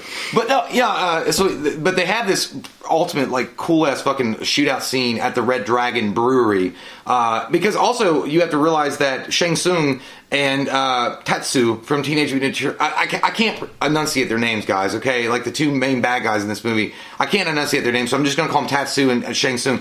They're also uh, introducing ice to America, uh, methamphetamine, meth, and it, that was pretty weird. Like he was like, if this hits the street. Ice. I'm like, fuck. And like I was like, I hope it doesn't hit the street. I know, and it was like 1991, and like you know, goddamn, we live in Kentucky, and that shit's like standard barter for a fish. Like, it's like, hey, I got some meth. Can I get some of that Kroger salmon? Can I get a flounder? Got any of that ice? Hey, bitch, can I get some bread for some meth? But uh, I got that blue sky. But no, yeah, it was crazy to know. Like back in '91, that was like hot. Like that was the hot item on the street, and they were preve- they were trying to prevent the yakuza from introducing that to America. It's also really interesting to note that you could see why even though that movie was such a letdown, and I really would, I, I loved it, but I was like, God, it could have been so much more. 1990, The Punisher with Dolph Lundgren. Yeah. The way the Punisher, like the way Dolph Lundgren played the Punisher, and uh, the upper body, like just how fucking big and ripped he was, and like. Dude, God, that movie could have been so much more if they just had more time and effort with Yeah. it. But either way, they knocked it out of the park with this one. This movie's fucking phenomenal. The ending is my favorite scene. Yeah, the ending has got to be the, the best. It, they tie the whole thing together, and it was like it was a smushmortion of like all the fucking. It was like Bloodsport mixed with fucking Lethal Weapon, Lionheart. mixed with Lionheart, mixed with fucking Tango and Cash. Because even though all this buddy cop shit's happening, and these shootouts are happening, and the and the protect the girl shit's happening, they even have the electrocution scene from Lethal I love Weapon. That. I love and that. Tango and Cash, where they're both next to each other, and he's like, he was like, "Hey, you're supposed to base this between frying episodes." He's like, and then Dolph Lundgren's like, "Yeah, you stupid fuck." Shit was I like. great. I remember when they when they fought uh, when they fought the diaper dandies in the sauna. Oh, and they had really- and they had the diaper dandies, and I mean, I'm talking about these were traditional fucking Japanese garb where the where the thong was right up the crack and Oh, they yeah. could taste the crust. Lots of titties and butt Yeah, and, uh, he was fighting. He was like, uh, "How much?" He was like, "Brandon was like, I always wanted a Porsche like that." Dolph Lundgren was like that, and, and they and they have this whole fucking fight sequence with like diaper dandies. he has to find a sumo wrestler underwater That's with the one. a knife. That's the one I was talking about. He looked like Honda from Yeah, Street Fighter. yeah. but yeah, It was a dude, cool scene. It was a great, yeah, and, and so.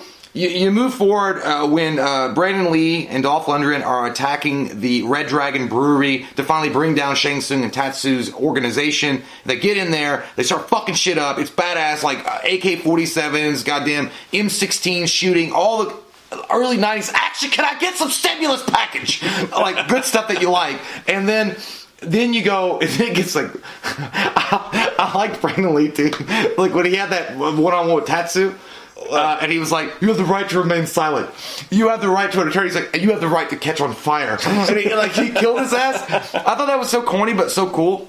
At the end, when he drops the lighter into the pit, he's It like, "You have the right to remain dead." That was great, yeah. And then, or remain dead. That's what it was. And then they go out in the streets, and then Dolph Lundgren has this one-on-one with Shang Tsung. And again, I think I, again, I don't want to be disrespectful of the guy because the guy's awesome. Uh, they all were great in the film. I think it's Cary Fukuhama or something. I, I like I, I'm fucking that name up, but it's I know it's Cary something. But that's the the, the villain in this movie. Uh, they have this one-on-one, and basically Dolph Lundgren calls out for being a pussy and not using traditional weapons. It's like you shot me in the chest, and I'm still walking around. He's like, "Well, you a coward?" And they have a samurai sword. and They want to fight like traditional Yeah, samurai. they just stumbled on top of like Little China's parade, so there's like all these samurai guys walking around. I love it. But it, like, yeah, you had an, a Lethal Weapon Tango and Cash movie that lands in a Lionheart Bloodsport format because they're in the middle of this street with all this. The, the parade just stops and watches them fight, So and they fight with samurai so swords, and you get your final fight. But the only thing I actually didn't like about the movie, and we talk about how it ends in a second, but the only thing I didn't like about the movie is that I love Brandon Lee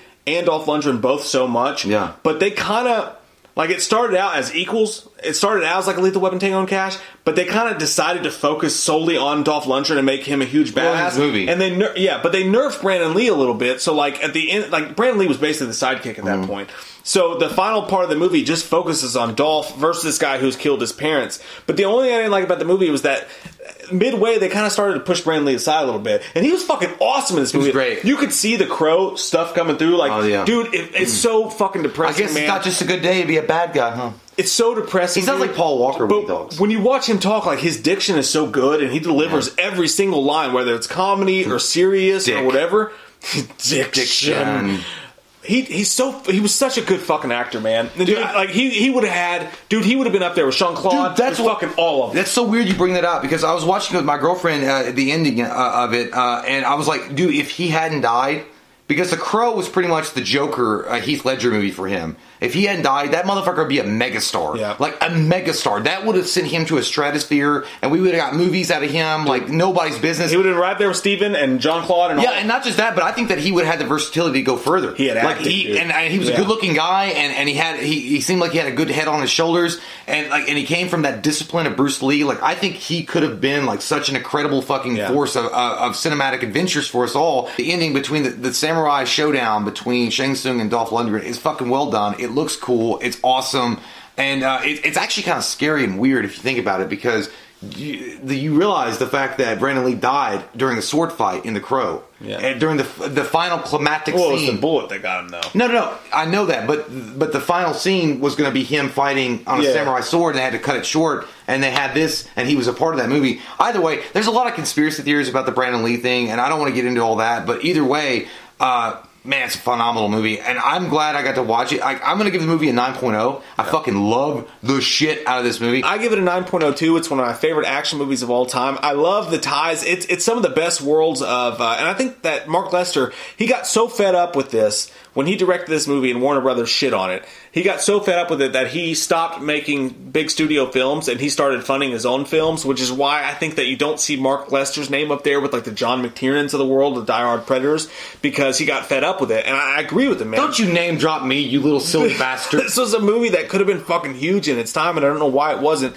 But uh, I love them both very Well, much. you got, okay, well, you got to remember when it came out, it was probably competing with like Jean Claude fucking but it was right, dude. It should have been yeah, right in but there. dude, I mean, you got you got John Claude Van Damme, the Yeah. superstar, And and, had- you got Arnold Schwarzenegger, you got Sylvester Stallone. And had Brandon Lee's star ascended to the place it should have, this movie might be one of those cult classes that we revert back to, like Bloodsport, Yeah. Kickboxer, and stuff like that.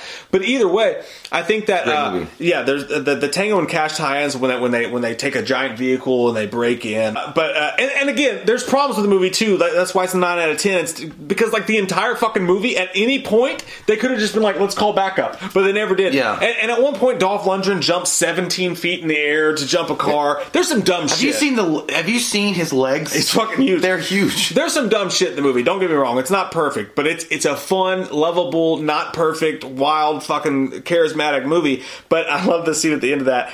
Like two scenes later, they're arguing. He's like, "But if we do this, we're gonna do it right, and we're gonna do it from the start to the finish. And then when we're done, we're gonna go back to that sushi restaurant and we're gonna eat we're gonna eat raw fish off those naked chicks." And they're like, "Yeah."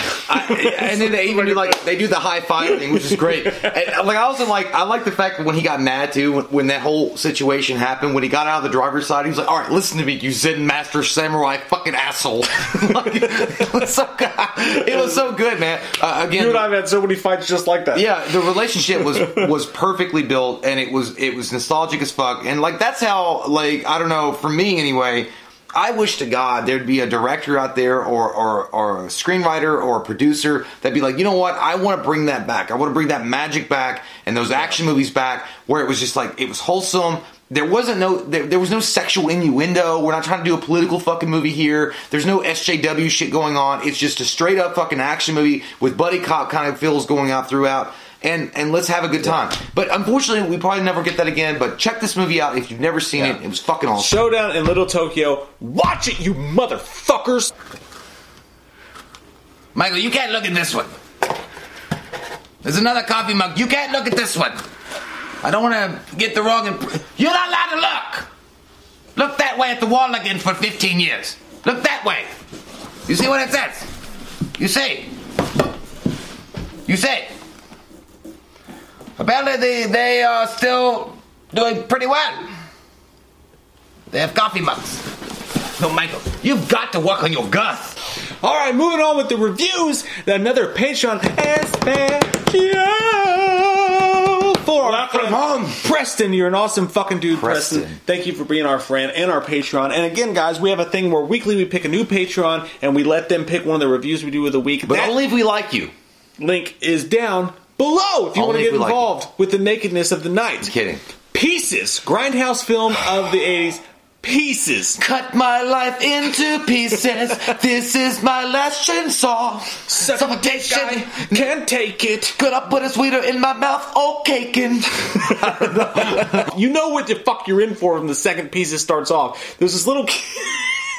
There's a little fucking kid in his room, and he's just sitting there being a good kid. But then the camera pans out, and you realize he's putting together a puzzle of this naked chick. with that girl looked good. Then everything. And then his mom Oh, walks in. hep high? His, Hep high? His mom walks in, and she's like, "What is this nasty shit?" And she's like, "You're just like your father with this fucking porn." And the kid's like ten years old, and she's like, "You disgust me." She's like, "Go and get me a trash bag. I'm gonna burn it all. I feel like I'm gonna end this now."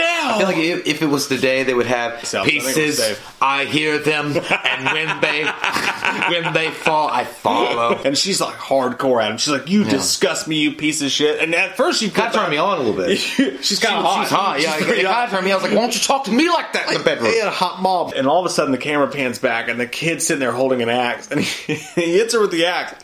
But it's so bad because when he hits her with the axe, it doesn't go into her skull, it just bounces off. It's like. She had a she had a thick skull. What a hard head. so the kid kills his mom with an axe, and then the, the, the cops show up with their fucking mustache, just like, let's go upstairs and You know, investigate. he- I was like, do not pass go. Do not collect two hundred dollars. Like he had the same fucking mustachio. Look, the fucking black caterpillar. The fucking black caterpillar, dangerous and venomous. They go upstairs to investigate, and the, and the kid's mom's head is her head is over here, her legs were over there. His head's in a closet. The mom's head's in a closet, and the kid's in another room. He's like, "Where's my mom? Where's my fucking mom?" And they're like, "Oh God, I'm Cleaning out my closet. I got to steer my headphones." that was three. There will not be a fourth. But then they go, it moves on to the future, and there's this college, and uh, there's just a cheerleader out in the field, like, oh, I'm a cheerleader, and this dude just picks up a fucking chainsaw, and just like it's nothing. They have Super Saiyan chainsaws. He cuts her fucking head off, and she's laying there, and it's nasty That was looking. cool it's like effect, a turkey though. gobble. It was cool. Yeah, it looked fucking yeah, it awesome. awesome. And, and that guy, uh, they also like the, the camera focuses on on the gardener or the maintenance worker, and I think I think that's the cocksucker from the Popeye movie. Like, uh, what's the bad guy in, in, in that, that goes after Popeye and olive oil? I thought Is he Baloo. Uh, no, I thought he looked. name? I thought he looked just like Popeye. He looks like Kevin James playing Popeye. He's in the whole movie, and it's this this big gardener dude who's like chainsawing trees outside. But the whole movie, he's like got one eye closed. He's like, yeah. Every time he shows up on screen, he's like, Yeah, yeah. but I, I well, there that, he looked like the villain on Pop uh, Bluto. It was him. By I'm just saying it's weird because I thought he looked like Popeye mixed with Kevin James. Like, because he looked like he just hit some spinach and he was like, yeah, dude, it's weird. Okay, so that movie uh, Popeye came out in 1980. And this movie came out in 81. That's fucking Or nuts, 82. man. That's so the, the guy's name was Paul L. Smith. Holy fuck shit. Yeah, dude, look. That's him. Are you sure he wasn't Popeye? No, dude. Robin Williams was Popeye. Oh, no shit? I yeah, didn't know dude, that look. either. That's- Yeah. And Shelley Duvall. God damn, But that's yeah, weird. I, I was like, God damn, you look just like that guy. And he was like, I'll fucking take your kids away from you and eat Doritos. I did. And he did, and he did it a lot, but he wasn't the guy. He wasn't the guy, and that shows you don't judge a book by its cover, bitch. You gotta get to know the inside of the pages and find out. But yeah, uh, going from there, uh, you are introduced to a cathedral of interesting characters, Yeah. and they're all terrible actors, except for one. detective was the good. detective was. You know what he reminded me of? He reminded me of the same kind of zest that I would want to see in a Nightmare on Elm Street, 1984. He always had a cigar. And you know that hairpiece was fake as fuck. It was faker than the fucking Orville Redenbacher butter. that shit was fake as shit. But either way, uh, you're introduced to that. The, the, the killer is on the loose and the Boston colleges and or Boston College. And uh, one of the more interesting death scenes, I think. It wasn't interesting. It was just so stupid. Uh, it, the the the, um, the pool, the pool death scene, and that girl was hot, dude. Yeah. Like, and by the way, I'll also point out, like, So I- much TNA. I never, I never, yeah, there was a ton. I never really thought girls from the early '80s were like there were there were a couple that were really attractive, you know, creatures. You refer to them as Rocket Titties. Rocket titties. They always had like Yeah. this rocket titty and weird face that they weren't interested at all. They almost looked leftovers from the 1940 housewife. Like they just, they just didn't have like that sex appeal like the early 90s girls did with their thongs. But they, yeah, but these girls were all attractive. They were very, very attractive girls. And when in the pool scene, when she's like stripping down and, and doing this whole thing, the guy takes a fucking uh, a goddamn pool cleaner uh, net and, and somehow chokes her. Okay, chokes her to death by putting it over her head. Which Mike and I had did when I had a pool, but when we were a kid, I, we put it over each other's head. It- it- it- you can duck down. You, you're not trapped. But he he does this and pulls her to the fucking uh, edge of the pool, Yeah. brings her out, and then chainsaws her to death. That wasn't what was uh, what was funny. That was funny, the death part of it. But when when the detective is like. Um, they get the professor. He's like, "What do you think? Do you think a chainsaw could have done this?" While a chainsaw, a yellow chainsaw, is dripping with blood. and, and pieces of a girl are right in front of you. He's like, "Do you think a chainsaw could have done this?" He's like, "I'm no pathologist, but I think a layman could say." Obvi- It's elementary.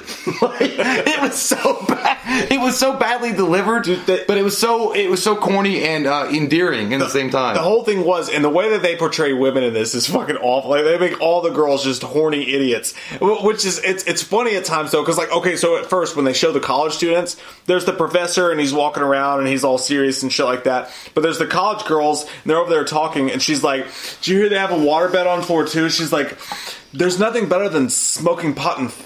Fucking in a water bath. I'm like, I'm gonna be your friend for life. There's nothing better than smoking pot and fucking in a water bed. Yeah. And then, the, and then there's the other girl, the one who ends up dying in the pool. They're just sitting there in study hall, and she like she passes him a note, and he opens it because apparently he's a big lady getter. And he opens it, and she's like, "I want to do it in the water. See you later." Like, she walks in, I and know- then she goes to the water and gets butt naked. Honestly, I don't know if it's portraying them bad. It was just like some girls are horny. Like some girls are horny. They're the most horny girls of all time. And I mean, movie. why can't I go to that college? I know, like these girls were Like, just like, shit. I'll just take any dick, any fro, any dick. I Mike, just want it all. All right, right now, packed. We're going to Boston College. I will go there. We're going to Boston College. If I could redo my life, I will go to that college. Here we Those come. were so slutty. And we're gonna get there like no, like everybody's smarter than us. Like I thought they were gonna put out. we're gonna show up like fucking Animal House, and like I thought they were gonna put out with kegs. And then the, the same dude, the little fro dude who was like, he was getting all the ladies. Yeah. At one point, he's having sex with another chick, and she's like, ah, kinda, ah, Dude, that- you know what? But I, I liked his. I liked his response. Like, can you not make a production of it? I fucking love He's it, like, he's like, there's a serial killer on the loose. Can you not make it seem like I'm stabbing with my dick? dude. He. Look, I mean, look. People get really involved in their sexual escapades when in the bedroom and when the lights go off, and you get really involved with that sex. But if she's like, "Oh God," ah, and it's like he's just like, "Can you not make a fucking production out of it? Like I'm trying to make love to you, not fucking kill you." Honestly, that's a fantastic trait in the bedroom, ladies. That's great. Make a guy feel like he's doing a good job. But it was funny as shit in this scene no, dude, because that bitch was rolling on ecstasy. she was doing too much. Again, it's all dubbed and fucked up. But and you he's know what? having sex with this girl. And she's like, I can't. I- I- but then he's like, he's like, will you shut the fuck up? And she's like, you can gag me. Well, just please come back to bed, please, please. You can gag me if you want to. I need your penis. Did you notice? Did you not notice that his cock was hanging out? Yeah, They showed, they showed his wiener, Thick and balls. and and you know, it Which was, is fair game. It was not hard. No, it was So soft. that guy was not. She wasn't doing a good job. totally average. Fucking fake. Respect to average wieners everywhere. There you go. Good for us, gentlemen. Five and a half inches. All right. Drinking it down. Uh, okay, but no. Uh, at the same time, yeah, that shit was too much. I mean, it was almost like, like was she, He wasn't even attractive. He looked like he looked like uh, uh, Well- he looked like Mahoney from Bullet. He looked like Steve Guttenberg. He did, but but Steve, uh, dude, Steve Guttenberg slayed ass. I know, but he, he- he slayed looked like ass. Steve like Guttenberg. uh, he, lo- you know, he had that like innocent face, and he was kind of fun or whatever. What I don't know. I mean, that was in the '80s. Who the fuck cares? uh, every bitch was on cocaine and X, and they were smoking weed. Yeah, dude. But either way, um, so that happens, and and the, also I want to talk about the nerdy friend. Uh, what a fucking waste of a That guy was character! fuck. I loved him, and I feel like they should have put him in the movie more because every time he was on on screen, I laughed my ass off. Like he goes to this one girl, he was like, "Hey, uh, what are you doing later on?" To that girl that's at the library, and she's like, "He's like, oh, slaying with a withering look. Who gives a shit?" and then he walks off, You know, I'm like, "Man, that confidence is golden. You're fucking on your way. You're on your way, sir. I like that guy. Even when he's like, "Hey, I'm with the stud of the campus." Even though the, the dubbing was really off, like his his comedy lines landed like a mother. But did you notice how bad the editing was though in certain parts? Like there's one part where before the detective uh, talks to Steve Guttenberg and his geeky friend when he was like, "I'll see you later," and then he's like, "Hey, where are you guys going?" Like it, it was like it, was, it was it was worse than William Shatner's acting on Star Trek. Like it was like fucking the worst goddamn Yeah. corny cardboard thing you could ever see. The guy was literally it was like it literally like he had just read it. He was like, "I'll see you later, huh?" the whole movie's like that too. But the kills, uh, there, there, there's certain kills in there that are actually really good. And like you mentioned earlier, the, the special effects they do. So you got the cheerleader getting her head cut off, the mom getting the, The- the pool the axe that won't go into her fucking head. She's like, There's another scene where it, the, the the the aforementioned uh, waterbed kill happens. That's a cool one. And he's stabbing her, and he literally he does uh, what Michael did to uh, uh, uh, Marian Singh or whatever her name is. I, I think it's Singh. Yeah, uh, where he stabs her Oh, in the neck, cool as fuck, and it comes out the mouth. But then like her her booty's showing more and more as he stabs her more. Were and you more. like? Did you feel? Did you feel like a perv though? Because I was like watching it. and It was like I was too. I was like, can you like? I just kept focusing on was her butt. I was like, can you can you flap it up a little bit more so I can see the cheeks? Meanwhile, she's getting stabbed. Can I see the cheeks? But there's some Scarface shit too, and there's another scene where he literally takes the chainsaw and he cuts her in half, and they badass. show it. I know. He just hits her right in the fat pocket, and she wasn't fat, but I mean, right Hot in the fat pocket. pocket. pizza in the morning, pizza in the evening, pizza, Pizza at supper time. When pizza's on a bagel, you can have pizza anytime. You Right get that extra. But he cuts her right in half, and you can see that shit. And then the leftover body that's just sitting there like That's a half crazy. torso on the floor, look good as fuck. Well, no. I, what I was gonna say, uh, like, okay, yeah, that was that was a badass scene. What I was gonna say, was it, it has a who done it kind of thing going on through the, the Mm-hmm. entire film, and at the elevator scene. uh, specifically. Um, the motherfucking killer dresses like the Shadow from Alec Baldwin, 1994. He's like, uh, he looks like the Shadow, dude. He's like, oh, who knows what lurks in the hearts of men? The Shadow knows. like he walks around, creeping around with his fucking top hat. And he's got like a fucking mask. He, it looks like Shadow, but he meets the girl at the elevator and she said, "Oh, it's you." So you know throughout like the movie that the the perspective of trusted the victim, they know him. Yeah. And and when he when he fucks that bitch up in the elevator, he like I thought she might like the one girl that got sawn in half at the uh, the pool or the tennis court was really bad. That was rough. But this bitch got both her arms fucking cut off. All right. And he goes like nothing. and, Just cutting and- butter. And then it was I- like the bodyguard with the, when he throws up her scarf. He's like, "Look how sharp my And I like, I samurai like the detective came in later on. He was like, "Is there a chance?" It's like, "No way." Like it was like, "What are you talking about?" She fucking had both her arms chopped off, and she's been bleeding out like a stuck but yeah, dude, uh, the, the the death scenes are really memorable and they're cool. It wasn't until you get, and, and, you know, again, you got to take all this with a grain of salt. Like you know, I mean, like it's it's bad acting. It's not amazingly but it's so entertaining, like all the it's way not. through. It's not. Yeah, it's not a fucking Tarantino movie, or, or by any stretch of the imagination. It's not even Friday the Thirteenth, which, by the way, is really cool. Uh, there's a scene with that one girl faking the orgasm with him. If you look on the wall, it's Friday the Thirteenth. oh, that's dope as shit. Yeah, it's cool. Like they they do nod a little bit to the, the that direction and give them, um, you know, sustenance. Uh, give you a respect. okay, fucking drunk Sylvester Stallone learning that his white chick. I don't know. You can't win, Rock. I never can win.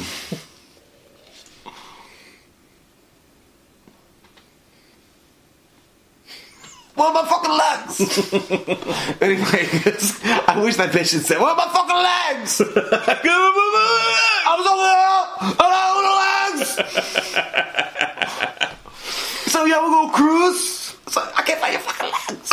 anyway, uh, yeah. So any- I'm not gonna get into that again, but the, the, the death scenes are great. The overall scheme of the movie, it's a 1981 movie and it's low budget and it's cool though. It's fun. It's definitely it's a movie that when you watch it, you've got to expect that it's not going to be the greatest acted movie in the world, and it's not going to be one of those like Halloween films or anything like. Not even on. I'm not even Friday the Thirteenth level. Like you know, Friday the Thirteenth, uh, Part One and Part Two.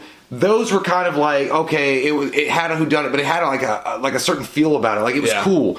You know, it had like its, its own monster energy going throughout it. This one, it just, it, I don't know. It's like. uh so you invited me to your pizza party, and I'm here. Let's do cannonballs in the pool. Like it was, it was fun. It- It's a, it's a fun experiment for uh, or experience for everybody to watch. The ending, the ending was uh, wow. I it, it, it's really funny to show how times have changed. Uh, because not only does that bitch spike that one girl's drink, that they still do that. But it, when she was talking to him about the one professor, and he was like, "Well, he is homosexual." Uh, I've learned that he actually came to me and told me he was homosexual, and as long as he keeps that at his house, there's no issue. I think he's more bothered by it than I am. Yeah, it was weird. He's like, you know, he did attack me once. uh, but and you find out what you ultimately find out is the dean is behind all of this. The Yeah. dean is the one that grew up as a little boy that got traumatized, and he's had an obsession with young women the entire time. And throughout the entire film, by the way, you see him trying to do the puzzle again, and Yeah. you also see the body, and he's sewing them up a little bits at a time. That's fucked up. That's weird. Uh, what really strikes your fancy and goes, it goes from a Where Really- in the world is Carmen Sandiego. It goes from a delisted a, a delisted fucking movie to a probably a B plus. Yeah. It's at the very end, dude. No, it's fucking- This is why I think of your nutsack. it's like, I was like, God damn. They ca- and it makes no fucking. It makes no Yeah, I know, fucking it doesn't, sense. yeah. They catch the dean, and, and everything's good and well. It's like the end of Knives Out. Like the guy's gone, he's good forever. But then, like the guy's like, "You still want to be a cop?" And he leans on the wall, and it turns out one of the girls he killed like halfway through the movie, and she's like literally sawed up through her arm. She's fucking dead. Yeah, he took the body parts of all the girls he killed and made this Frankenstein fucking monster. She's laying there with a sheet over her. She's clearly fucking dead. If anything's ever been dead, she's fucking dead. But he's like, hell no, I don't want to be a cop. And then all of a sudden, the dead body Oh. reaches its hand up and it grabs the, the dude who's been getting all this ass the whole movie. It grabs his dick and fucking shards Dude, it. and they It's go- like, "Gilla, gilla, gilla, gilla, gilla, gilla, gilla, gilla, all the way to Disney World we go. Pirates of the Caribbean ride, me for me. Rips his nutsack off. you see her fucking claws go into his cock and then go down his. Like, you- I had subtitles on, and you can hear go. She crushes his nutsack. like I was like, God, dude, I dude, I had a feeling when I was because I was I was I wasn't really feeling that good anyway. I felt kind of queasy because we had drank the night before, and I was watching this afterwards. I was like, I don't know. I was kind of hungover, and I was like, mm, it's not really working for me because there was a lot of bloody, nasty deaths. And Yeah. then when that part happened, and then went, I was like, God, fucking damn it! and immediately, immediately, dude, I had to go watch. I watched uh, a, a fucking ASMR video on fucking like crocheting. make you feel better? Like it made me go. It made me go to a different place. But do that fucking because you see the nails go into the crotch, Yeah. go down, and then Ripagisi. you know what? I'm taking this. Amazing fruit.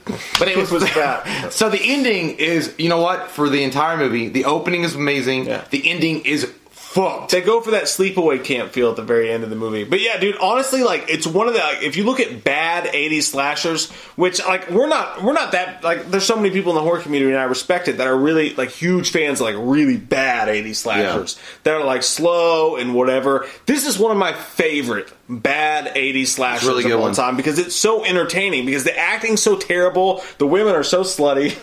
like It's a perfect I'm place to talking about a little place called Aspen. where, the, where the where the where the water flows like wine. it's so it's so fuck it, it's entertaining almost throughout. Uh, all, all, although uh, like everything that happens is just pretty interesting. It's pretty fucking wild and out there and wacky. And it's hon- honestly, even though it's one of the worst acted movies, it's one of the most entertaining movies. I give it a seven out of ten. That's I'm gonna go with the seven as well. I had a really good time watching it. I didn't think I would. I mean, it slows down and gets kind of weird and kind of like off-putting in the middle, but at the same time, you stick with it, and it's really cool to see like certain things. Like I was look, I, like it was cool to see the Friday the Thirteenth poster on the wall. It was also cool to see the old Wendy's cup when they were having Wendy's. Yeah. I was like, look, I was like, oh my god, Not I mean, that different. Can I get that on eBay? Oh, dude, what about Bruce Lee? Fucking Bruce Lee Dude, up yes! Oh my shit. god, dude! Like, by the way, another thing that makes it a seven is the randomness of the fucking movie. uh, apparently, the main guy, his kung fu fucking master, shows up out of an alleyway out of nowhere and starts whooping that woman's ass, the tennis champion, and starts whooping her ass for no reason. Like he's like, ah! And he's like, I don't know what happened. I was walking in the park and I fell on the ground. And it's so it's so racist Yeah. because he's like maybe I had some bad symptoms too. But he's like, now I have to go. And then he walked, and he, like, dude, it was so random. It was like, good God. I read you know that what? the director had actually done some Bruce Lee exploitation films, and Oh. like his friend was just like on set that day, so he's like fucking just jump in the. No, uh, and do but he's like, I don't know what happened. I was walking around the corner, now I'm on the ground. Must have been something I ate. Come song. Maybe Well, some bad symptoms see you later. I'll have the cream of something. But yeah, dude, it was so it was so random, and that shit it, like made it so fucking magical because she fights him and then she shoots him, or no, she knocks him out and he falls prone, and then and he was like, "Hey, it's just my my instructor. How you doing? What are you doing?" Like, "I don't know what happened," but it was. So it's, It's so it's a 7.0 for that alone. You gotta watch the movie. You gotta definitely go through the beginning, which is awesome. It Yeah. definitely sets itself up as a typical 80s, early 80s horror movie. Yeah. But then as you get through it and the randomness that occurs and the, the weirdness and the cheesiness, but the, the endearing qualities of it Yeah. kind of starts shining through and the kung fu thing in the middle of it. It's right up there with Motel Hell as one of my favorite bad slasher movies of the 80s. Dude, I don't know. This might be, this might, this might take the cake. It's in that hole. It's up there. It's up there. We gotta look at it. But yeah, so definitely check it out. Yeah, and thank you, Preston. What a great fucking pick, man. That was fun. Um, and we uh, want to. Stokari! I don't know why I did that. Brothers!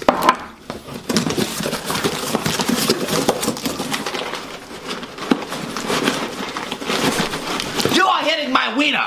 Stop it! You will have one after you fucking lessons in maintaining your patience. No, now, now you're not gonna get it. Cookies, trade, done!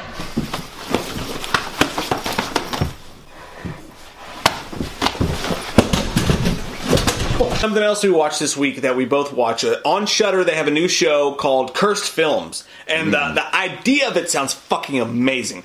Because what they do is they, they're doing episode by episode, and they're focusing on films like The Exorcist and Poltergeist, and uh, movies that we've known are rumored to have cursed sets and all the bad shit that happened on them Yeah. uh, from from each movie that they go. Yeah, yeah, yeah, yeah, yeah. The first episode, uh, it's the only one that's been released so far, to my knowledge, is The Exorcist. Now, it's a little shorter than I thought it was going to be. It only runs at about 30 minutes long, but they delve into all the shit that happened during, while they were filming The Exorcist. If you don't know, it was a crazy set. Lots of people died. Like a lot of people uh, that worked on the set, people they knew died, people's brothers, people that actually worked on the set died. A bunch of crazy shit happened.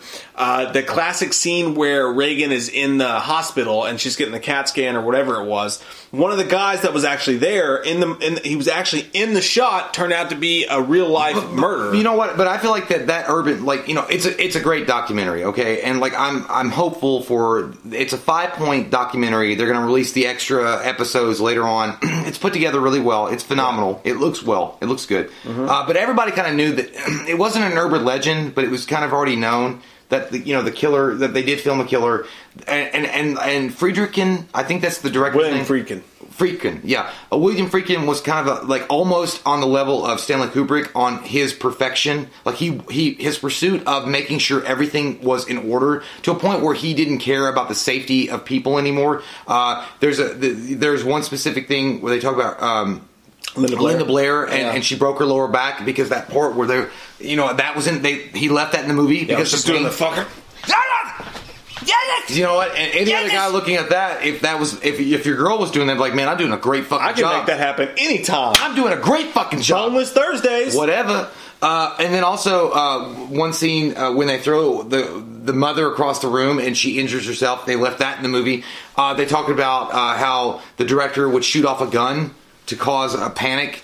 I mean, motherfucker, if someone shoots off a gun, I'm gonna give up my wallet right away. Like, the, the scene's gonna be ruined. If, Like, like, you seamlessly throw, like, yeah, throw yeah, up your money in the air. That's like it's like an automatic like action Jackson kind of move, like uh, th those old Hasbro toys from uh, like the wrestlers when it's like, hey, real moving arm action, like you drop down on your knees and just start sucking whatever dick's closest. whatever, you. like sucking like a circus whatever, seal. man, whatever. I ain't gay. I love women, but no, uh, no, yeah, it'd be like one of those things. Like, uh, but yeah, it's like, hey, you got to be really serious here. You got to be the, the the protector of the innocent. You got to be the champion of justice. It's like, boom, it's like, here's all my fucking money. but no, but yeah, he would do shit like that and and inspire performances from his actors and actresses by doing this kind of crazy shit, which is a lot like uh, Kubrick did. So he explores that explores uh, Linda Blair and how she had to hire security to go from after the film success because a lot of people thought that she was really possessed. But the weird thing, uh, I don't want to give too much away for the film uh, because I think you guys should, or the documentary, I think you guys should watch. At least it's only thirty minutes. Um, she does. You, you saw how quick she shut that shit down. She's like, I don't want to talk about that. Yeah. Like she doesn't like whatever happened to her in that time frame when that movie came out in 1973, I think. Uh, whatever happened to her and whatever she experienced, she definitely doesn't want to like reveal too much about it or talk about it. But yeah, it's, it's a really cool take, and uh, it- like they did a good job. Shudder, uh, as as far as an original series goes, like this is a, a really good uh, step for them. It's good, man. Like I, I thought, like for instance, like the the whole idea of the cursed films has always been super interesting Mm-hmm. to me because, like like you said, Poltergeist, Exorcist, all this stuff. Those are really really interesting, and like that the the idea of the show, I think, turned me on so much. Oh, but I, oh, uh, turned me on so much that I almost maybe expected a little more to it. What, what I can Yeah. say about the whole thing overall, they cover it all. Everything that you know about it, they cover. They cover all the deaths that happen on on set, but they cover them so fast. It's just like eh, you you almost already Mm-hmm. It's almost know like stuff you already know about. yeah, it's, It's, it's most stuff that you already know. They just tell you that, like, yeah, by the way, this guy died, this guy died on set, this guy. I don't give a fuck. Give me some juicy. Back, all the stuff that we mentioned. Yeah, you, you almost expect that they're going to do a documentary for them to delve deeper into Mm-hmm. it. That was a little bit disappointing, but I will say that that the way it's filmed, the cinematography looks, great. so good, the overlay's so good. I kind of, and you almost, you never wish this with a documentary, but I actually wish that the narrator was a little bit more sensationalistic about it because it was just kind of like matter of fact, like, yeah, this guy died, this guy died. It was, it was very matter of fact, and it wasn't that like there, there's not that much of an ambience or a mood to it. Like they, they just kind of tell you how it is, and they've got really, really good ideas. Like for instance, uh, you know, the artifacts uh, that they find in the beginning of the movie, where they find Pazuzu and they find that shit like that. They actually went to one of the museums. it just sounds like a fucking outdated goddamn clothing brand. It hey, like- I got Pazuzu, motherfucker. I got that Pazuzu. Oh shit, nobody's been wearing that since 1971. Sounds like the new uh, Little Caesars product. But, uh, they they actually talked to some of the people that work at these museums about what Pazuzu was and, like why they, they mentioned that pregnant women would wear it because Pazuzu's, Pazuzu's em- enemies would be against that. Some some really interesting things in there. It's Northern- definitely it worth watching. Northern Iraq. So that was, but uh, and, and also the, the curator of that museum was the one that told them that they had it right. Yeah. like they actually did do it right as far as like the uh, personification of of what it was. Yeah. but she said that that statue that's in the movie, like being giant, they always it was never that big in Northern Iraq. It was real small. It was small like a ring. And that, that stuff was really interesting, and, and they told it really well. And like again, it's a, it's a pleasure to watch. Like it's really like it looks good. It- it it's flows told easy. well. It flows good. All that shit like that. It's really done. It's almost a little shorter than you think it'd be though. For thirty minutes, I would have thought like an hour, an hour and a half. I, I kind of wanted them to delve deeper than they actually delve. So in that aspect, the show's a little bit disappointing, but it's still worth a watch. What I found crazy, dude. Uh, and actually pissed me off. I did Linda not Blair's still kind of hot. well, that She's, sure. I mean, sexy. Uh, well, I, what also I thought the girl that they had, uh, I can't remember her name, but the one that actually does the face that pops Oh, up, yeah. that's like that the one that fucks your shit the- up. also the one she did the, the the stunt doubling for Regan for the pussy scene Yeah. and the fucking floating off She the did, bed. she did a lot more than I thought she. She did. stabbed her pussy with a crucifix and said, "Fuck me, Jesus." Yeah, that, I mean, you should never. And you know what? How fucked up are you moving through life? I thought How fucked up are you, sir? But I thought she was just the face. Like it was interesting to find out she actually did a lot of those special effects, like a lot of the hovering shit, a lot of that stuff. But it was really good to find that stuff out. And also, what I found interesting was all of a sudden they take a sharp turn in this documentary. And again, it's only thirty minutes, but they talk about this dude who actually does real life exorcists. And this is exorcism. Yeah, I- I didn't like He that. pissed me the fuck off. Yeah, dude. You know what? And look, I mean, Oh. no, no offense against people that believe in that kind of stuff. I all. get that. Like, I get it. Like, no, and I like I've seen, um, I've seen some stuff on YouTube and, and you know, like viral footage, eh, like of possibly real exorcisms, like uh, audio recordings, um, and some other things that may be legit. And like, I mean, and definitely it probably it, it probably does exist. I'm not saying it doesn't. But that shit's fucking fake as a goddamn evangelical the ones, piece. the ones they show you feels fake. Yeah, it felt fake, and, and you know, and they even have like while they're showing it, um, a voiceover of the people saying like, you know, people had seen this movie that came out in the early '70s that really like had an all-seeing eye on this kind of method of dealing with certain evils in the world, Yeah. and they, in a way, maybe subconsciously were drawing from that and acting that out to an exorcist because that's what you know well that's what regan did in the movie. Now, now again i'm going to point this out. I, i'm not saying it's not real and because again i've seen i've I, I literally there's audio there's audio recordings of people that perform exorcists for real for legit uh, and you can hear some weird shit on those audio recordings on YouTube, like fucked up shit. Like I don't like, I didn't like to watch them, but I did anyway because I was bored and I was drunk, and I was listening to Alan Jackson. But uh, but I, Wait on the other no child. He Yeah, was at like- exorcism next. My mother went to me. and after listening to that, I gotta listen to that. Like I gotta listen to that next uh, Exorcist track. But um, so that's that shit's real. But this thing comes off as you know what? I almost feel like it was fucking not needed in the in the documentary.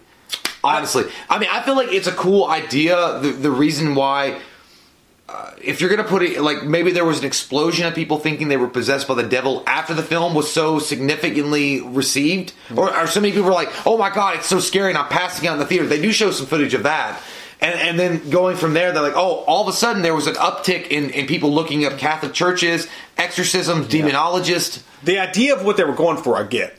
I think they chose the wrong guy because the guy that they chose the show, do, they show him. Do He two- like he, he, he sold seashells he in looks a like fucking fucking Malibu house. Scott Van Pelt or Alex Van Pelt from He sold seashells in a Malibu house with a surfboard. The guy they show, I don't believe at all. Like they show him do two full-on exorcisms. Now this is an excellent idea. I just feel like they chose, chose the wrong guy because he looks, dude, it just looks fake as shit. fake, yeah. He, has got this woman and then he's got this guy, and, And he's looking like in their face. He's like squeezing their face. He's like, "You get out of there, you fucking demon!" Well, she grabs. He grabs this woman. He's like, Fucking God, I don't like when he touches my throat. and then she like vomits, and then they show the But vomit. she does throw up. yeah, I that like, was gross. You were fucking shaking her around like she's a goddamn ragdoll. But they were so fake. Like when he would do the exorcism, he's like, "Tell." He's like, he, he grabbed by the face, like, "Get out of there, demon! You just get, you just get right out of there, demon! You son of a bitch!" Yeah. And then the, the, the person he was exorcising like, "Yeah, I'm I'm I'm, I'm the devil. I'm, I'm I'm I'm a bad Of course you devil. are. Of course That's who I am. I am Lucifer, and I am here to do the devil's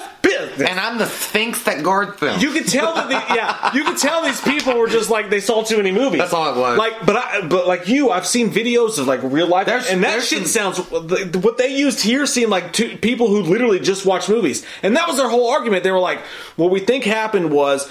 Sometimes people watch these movies and they and it goes in their brain what, what- they yeah. know about Lucifer, or Bazazu, or whatever, and then when they think they're being possessed, and I'm not knocking these people because like sometimes the psyche can do fucked up things to you, anxiety, all that shit. It can make you think that I'm sure, and I I, I, I am sympathetic to that. I'm not making fun of the people who think they're possessed. No, I wasn't making fun of them. No, I know you're not. Mm. But I think that they really thought they were possessed. But even if you really think you're possessed and you're not, your your brain's going to go to what you know, which is from the movies, which is what the show was trying to explain, and I understand that. Which they would only repeat shit that you saw in movies before. But where, where it fell off for me was when they were interviewing the guy about it. He's sitting there and he's like, "I absolutely think that if you watch, if a young child watches a horror movie, it could lead to them being possessed." And I was like, Oh, "Are you?" I rewound it. I rewound it. I was like, did he just say? And he did. He was like, it is a huge danger for young people to watch horror movies because that could end up with you being possessed by the devil. And I was like, what the? Get are out of my face. talking about, Alice Van Pelt? I, I will tell you this. I think those people that sought his help in the documentary that we watched, they were psychologically disturbed individuals. I think that they had been influenced really heavily by a movie like The Exorcist, and Yeah. that they Had mental problems on they, top of they already had mental problems and uh, i'm not saying like i don't know i don't know their cases i don't know i don't know them personally i don't know anything about them but i'm just saying what i saw it looked like they were already fucked up in the head and they got it they were faking it. and I'm not I'm not saying nothing against this guy, okay? Because I don't know this motherfucker from Adam, but he does look like Anthony Edwards. he looked like the dude was like, hit me up on PayPal after this. He looks like fucking Anthony Edwards from ER or Revenge of the Nerds. Yeah. And the guy was like, you know, almost a charlatan. Sorry, almost a charlatan because I'm going to tell you why. I'm going to tell you why I think that. Because the the the um the real exorcisms that I've heard on YouTube, like the audio recordings, and they're audio, they're not video, they're audio. You can find them on other websites, not YouTube. And they're fucked up and they're weird and you nothing like what you saw can there. hear like inhuman screaming, like it's fucked up. And they don't they're not trying to present it in a documentary or, or anything like that. It's it's an interesting uh, view view on these demonologists and exorcists and the people that uh, I'm not going to mention their names, but these ghost shows that hire these demonologists Oh, yeah, yeah, yeah, and these shit. exorcists. It felt like that. To come in and God damn it, I seen it. Especially, dude. I seen it over there. Oh, something just touched me, dude. Something touched me. It touched, it touched me. It Did you touched me. Tell me you got it. Did you get it? Did you get it? Oh fuck! You missed it again, didn't you? Yeah. I was eating a turkey leg. but, no, like, like uh, that, especially at the end of one with the dude when the dude's I couldn't help but laugh. I was probably not right, but the, when the dude was like, he like ripped his Oh, shirt off and he was like, he was like, who's inside? He was like. Lucifer. Oh, of course I was he like, was. Of the devil himself would be way scarier than that. But uh, at the end of it, he was like, "All right, that concludes our weekly meeting." He was like, "I think that you need two more FaceTimes and then maybe one Facebook Messenger, and then you could just." If I were later." his friend, like, "Come on." I'd walk in the room like, motherfucker, you need a Xanax and a natural light. you need to calm the fuck down. Okay, we are not at a goddamn Gwar concert. Exactly. And, and, and, and again, to just just just clarify, I feel like the people he was he was working on, I feel like the guy maybe actually believed what he was going through, uh, and the girl actually believed what she was going through too. But this guy That's wasn't helping them. But that's psychological. He wasn't helping them by preying on to what they thought Right, was and, going on. and again, I'm going to point out the fact that I think that they weren't really possessed by any kind of demonic entity from another realm. I think and I'm not saying, and I will point out to the fact that I think I believe in the supernatural to a point where I feel like that could happen. Maybe, Yeah. like I feel like it could happen. But the fact is, you that those poor people were suffering from a psychological fucking issue that Yeah. this cocksucker, co- uh, the cockroach. I'm sorry, like that's what I feel. Th- th- These are charlotte. They're they're snake oil salesmen, man. Yeah. They don't fucking know what they're doing, and they're coming in here on these poor people and preying on, and probably char- charging them five hundred dollars in a blowjob. That's what I want to know. Men Like, and women. How much is he charging for this? Five hundred dollars in a blowjob For her to puke in his hand. and a blizzard from Dairy Queen. But yeah, it- it- you know, but either way, like I, I just I can't buy that kind of shit, dude. Like you know what I find? Like My bullshit meter went fucking it way was off. all yeah. I was Yeah. like I was like, God damn, I'm in the fucking Antarctic of fucking bullshit right now. I'm surrounded yeah. by bullshits. But yeah, I, I just feel like that shit happens, and that shit's probably real, and and it's really it's really sad, you know. And that movie is such a cultural phenomenon that there's these people that have psychological damages done to them. Maybe they were molested, maybe they were kidnapped, maybe they were beaten or abused in their life, and they need Dr. Melfi, not Alex Van Pelt. yeah, and, and they and they have all these things going on and circulating in their brain, and they remember that movie, and then all of a, all of a sudden they think they're possessed by the devil or the demons, and then they they have a fucking snake, snake oil salesman, and they sells them this bullshit. If it worked for you, if it worked for them, if it got them better, great. But I feel like those people probably need to be on medication, It didn't seem like or they need to be. Did you see the dude's face when he was like, "That was." The, I think the dude felt like it was over. Like, okay, I did it. I'm Yeah. good. And he was like, "I think we need two FaceTimes this week, and then meet again." Yeah, and the dude's face was like, yeah, so that that's only going to cost you a hundred dollars. "I gave my best performance." But this week alone, I'm going to give you hundred dollars on the first one, fifty bucks on the next one. Yeah. But either way, uh, it's a good documentary. show, though. But and Yeah. I, I I agree with you 100. percent I think that overall, what I would rather have had been is 45 minutes, at least an hour. Give me an hour Yeah. of the haunted sets, and then if you're going to add some stuff in that, like what what they did. It, it almost been like like tongue in cheek, wink in the eye. Like this is bullshit, and this like exposing that guy show me some more of that, but show me some real shit. Yeah. Like, but I think that honestly, if you're gonna have five episodes, that's all you're gonna be scheduled for. Give me an hour and a half. Yeah, I would like to. And, and, and again, it was done well. It was well done. It was entertaining to watch. Definitely, I recommend Mm-hmm. it. I definitely recommend checking out if you're a fan of The Exorcist. I thought they were going to go deeper into the facts that we already knew. They necessarily didn't, but it's still totally worth a watch. Uh, I, I definitely recommend watching. I can't wait to see the Poltergeist one. I just hope they go a that little bit deeper one? into it. Yeah, I think it is. So No, it's gonna Yeah. be Jaws. I, I hope it's. Uh, It's gonna be goddamn Carole Baskin. that Basket. shark was real. It's gonna be goddamn Carole Baskin. Mike, why are you presenting it like you're like presenting the prize at Wheel of Fortune? It's gross. It's making me disturbed. Stop! Okay, Megan's excited about a piece of construction paper. Good for you. We will pass this along to Mike and Jay.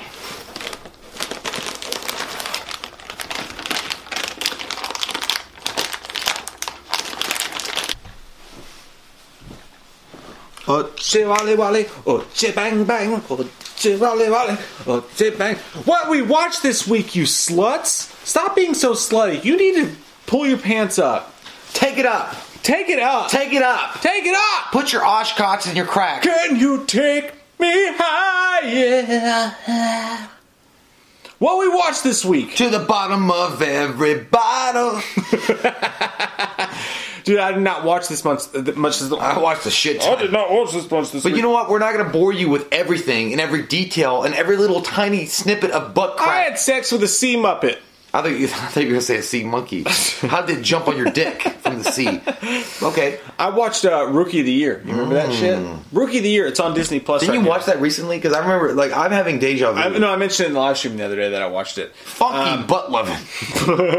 But uh, dude, it's such a it's such a good and Gary Busey, like normal Gary Busey was in that. He's an old school pitcher, like he's at the end of the story. The Rocket, he was the Rocket, and you've got the kid who ended up being an American Pie. He was a total doucher in American Pie. You remember that guy? Yeah, the smooth Uh, he was great. I thought, you know, honestly, when I watched that movie, like he was a good-looking kid, and then he was a good-looking guy in American Pie. I thought he would actually go on to do other things. I didn't see didn't. He do was the dude in shit. the Sandlot too, right? Same guy? No. it wasn't the same dude. No, he wasn't in the Felt movie. like the same dude. But he- he, could be in the movie. But I also remember uh, fucking uh, Home Alone.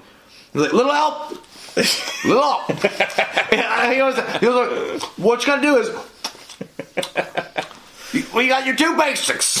he was like, "Do you see what a lot of people do after the, after the games? Is like some put ice, some get cold ice, some do heat. What I do is I melt the ice. I melt the ice, and then you got the best of both worlds." I was like, that's right, liquid ice. But yeah, that's on Disney Plus if you want to watch it. But Uh, yeah, I watched a bunch of stuff. I don't want to go through every fucking thing. Uh, well, I am, but I'm not gonna go through all of it. Uh, Final Destination one through four. you watch all four of them? Yeah. Damn, son. It got progressively worse. this it's got you a lot of free time. It does, and I hated every fucking one of them after three or after two. Um, I didn't hate them. They was just like, God Damn, You're that, fucking up, Mac. that roller coaster. Are you serious? Put The it roller in your coaster was good. No, dude. Dude, I think about like the roller coaster kill idea. the whole idea. The idea was cool, but the execution. I mean, you could have done better. Yeah, leaves a little bit to be what are we? desired. Are we? Amateur league? Is this little league? I thought we were in Hollywood. little hop. Uh, I watched Elvira, Mistress of the Dark. Um, yeah. Uh, she had big titties. Uh, uh, you know what? I I, did, I wasn't Fair enough. You know, there's a lot of people that love that movie, and it was okay. It felt like they were going like for Pee Wee's Big Adventure kind of thing with Elvira. Yeah. uh, it was all right, Yeah, but it just. mm. I've never seen it. So Like her boobies, She didn't have big her tits. booties, her, her booties, her boobies are stupendous. I give you that. Uh, I also watched Teen Wolf one and two. oh, nice. Uh, you got Jason Bateman and Michael J. Fox with the greatness. Teen Wolf 2, like I remember as a kid, I, I liked Teen Wolf 2 because he was a boxer. Yeah. Because he, he becomes a werewolf in the ring and he fucking fucks people up as a werewolf in the ring. That, that was badass. But it just didn't really ha- capture what Teen Wolf did with Michael Yeah. J. Fox and win in the end. It's been a while. Win in the end. And not to mention the fact that they they replaced the actor that played Stiles from the first one, and they put Stiles in the second one. Totally different actor. Yeah. They kept the dad. I love the fucking dad in in Teen Wolf, and then they had him in the in the sequel. I don't know. It, it was just kind of. Mm. And then I watched. Oh, dude, it's still good. It still turns my biscuits dread. That's fucking amazing. Dude, like, ready? why in the fuck You look ready. is that goddamn movie the Mama Clan? Because Mama's not the law. I'm the law. Terrible marketing, man. Dude, Karl Urban was a fucking phenomenal force Goddamn of right he greatness was. and Yeah. action and, and security and manliness that I wanted to hold tight in the night with. Karl Urban's like how I feel about this channel. Like I think he's got something, but he just never gets there. Yeah, it's you know. true. But dude, Dredd was so fucking good, man. Yeah. I remember. Uh, I, have I've seen that movie so many times. We watched it in the theater. It was badass. It pumps you full of fucking testosterone. You felt fucking good. You tried to punch a brick wall and you broke your hand, but you still felt good about it. And the Mama Clan won't ever do anything with their fucking bullshit And then drugs. you went home and you masturbated using your own tears as lubrication. I like, I like. It was like, me. It was like slow mo, and he was like, Shh. And, like, dude, god damn, he's so fucking cool though, man. Like when he gives Mama the fucking slow mo, and he's like, it's gonna be a long way down.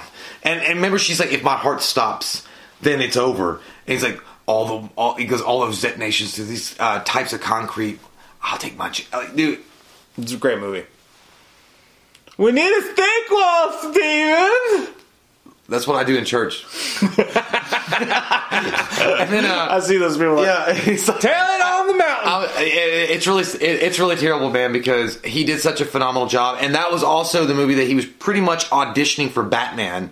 And honestly, if Ben Affleck hadn't gotten like motherfucking get Karl Urban would have been perfect. But either way, um, I also watched Halloween 2018. Had to revisit. Dude, that's funny as fuck. I watched like the first half of that before I fell so asleep. the good. It's so good. Yeah, underrated. Um, also, dude, I love this movie. I don't think you liked it that much. I always love it though, just because I love the idea that there was a history that people of of this particular character and they they explore it. And I love medieval stuff anyway. Dracula Untold. I haven't seen that one yet. So Oh, dude, you gotta watch it. It's fucking good. It's awesome. Going back to the Halloween 2018 though, tell me, Dave was an underrated character, man. He was likable. He's like, even when he fucked up and he was being a dick, they're like, "You're being a dick, Dave." He's like, "All right, I'm being a dick." He's like, "Hey, you want me to light this pumpkin on fire?" They're like, "Okay."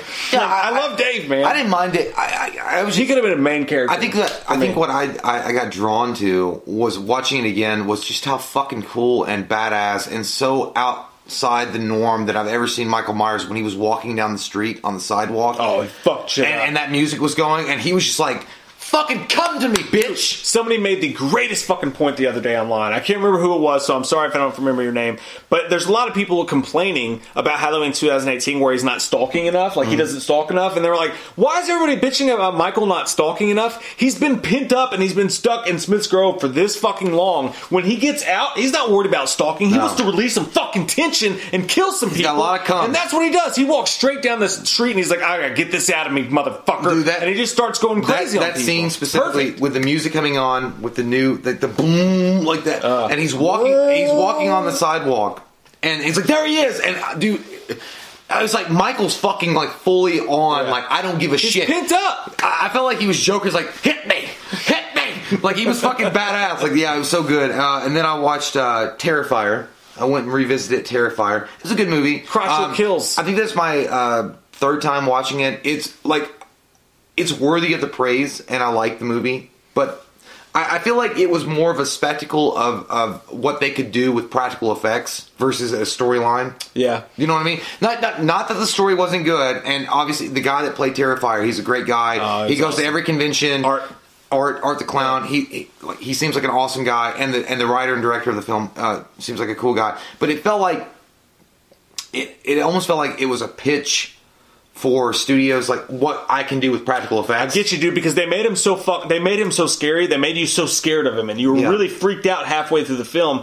I think they just blew their load a little bit too early. Well, and I'll, yeah, it almost feels like well, like this is what we can do. Like this is how we can do things with practical effects. Like Yeah. Tom Savini is like, I want to showcase my Yeah. stuff. They just ran out of and I gotta I gotta have like a little light wrapped story to give you. Yeah. You know, either way, honestly, if they played that where the the last kill, like the last shot of the movie, was Yeah. him sawing that girl by her version in Yeah. half, Mm. that would have been maybe one of the scariest movies you've seen in the last ten years. But I think that they did that too early, and then you had nowhere else to go. Like you went straight up, and like there was you can't go you can't go past that. but it's so still, the second half of the movie, But it's still great. It's it's a good movie. Oh, fuck yeah. like for sure. Uh, and then I also watched Poltergeist two. I, I'd already seen Poltergeist. I, I've seen Poltergeist like fucking Oh, yeah. uncountable times. in and out, in.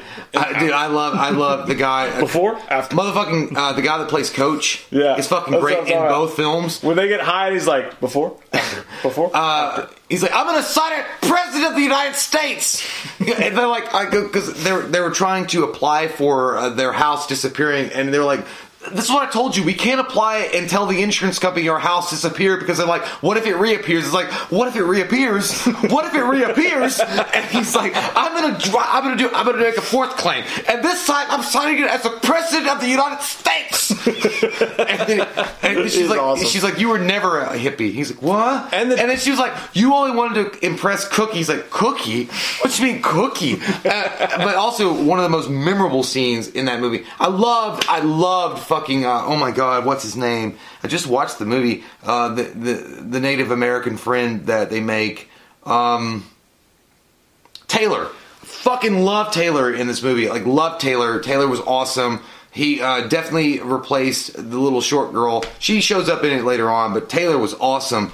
Uh, but I, one of the most memorable scenes for me was uh, when he drinks the tequila and he eats the worm, and then he vomits the fucking part of him up, and he's crawling. And he's like, Ish! and he like curls the whole. You know what I'm talking about? He's like, eh! and you hear that song, and it goes, uh, uh, "God is in."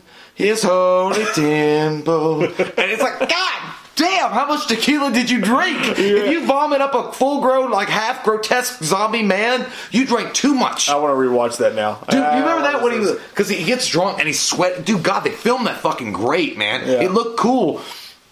And then Taylor's like, he wants to take the child. Bring the wind into your mouth and use it when you need to. And like, I was like, God damn, it's so cool. And then he was like, oh God. And when he fucking vomits that thing out, he goes into the bed, it's like, it's like and then it starts crawling on the floor. He's like, and then it looks over, but dude, it looked over, and he's like, it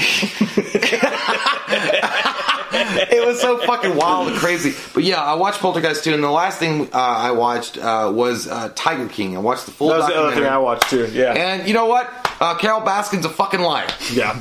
Uh, look, I'm broke as shit. I'm gay. I got a bitch down in Florida trying to sue me. I'm gonna run for governor. I'm not gonna be able to financially recover from this.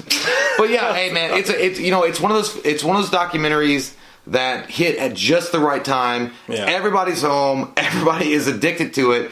And there's a reason why you're seeing memes pop up all over Facebook, and you're seeing like gifs, and Dude. people are obsessed with this show. It's for good reason. The He's show is so put together amazingly. though. fucking watchable. Like everything he does is so fucking watchable. Man. Yeah. Like as soon as we turned that on, I was like, "Oh, this is legit as fuck." Like I love this, dude. My favorite, my favorite. I'm only three episodes deep in it, but my favorite fucking thing of the dude, I, I cried, laughed. I laughed so fucking hard when they're like they're like lighting shit on fire in like the trash pile, and that thing blows up, and he goes, "Oh." Yeah. that would have been my exact reaction to that whole thing. I love it when he was like talking. He's like, he says like, she wants to take my goddamn bed, huh? Like- and then he throws out, and then he's like, he starts shooting. He's like, and you hear somebody off camera going, "God damn!" the, the whole show is like it, it- the whole like at least three episodes in. I don't know what he ends up doing. That's awful. But the whole show for me for the first three episodes was me siding with him and going like, I get where you're coming from. I get where you're coming from. But then he would say something fucking stupid, and I'd be like, Oh, you can't say that.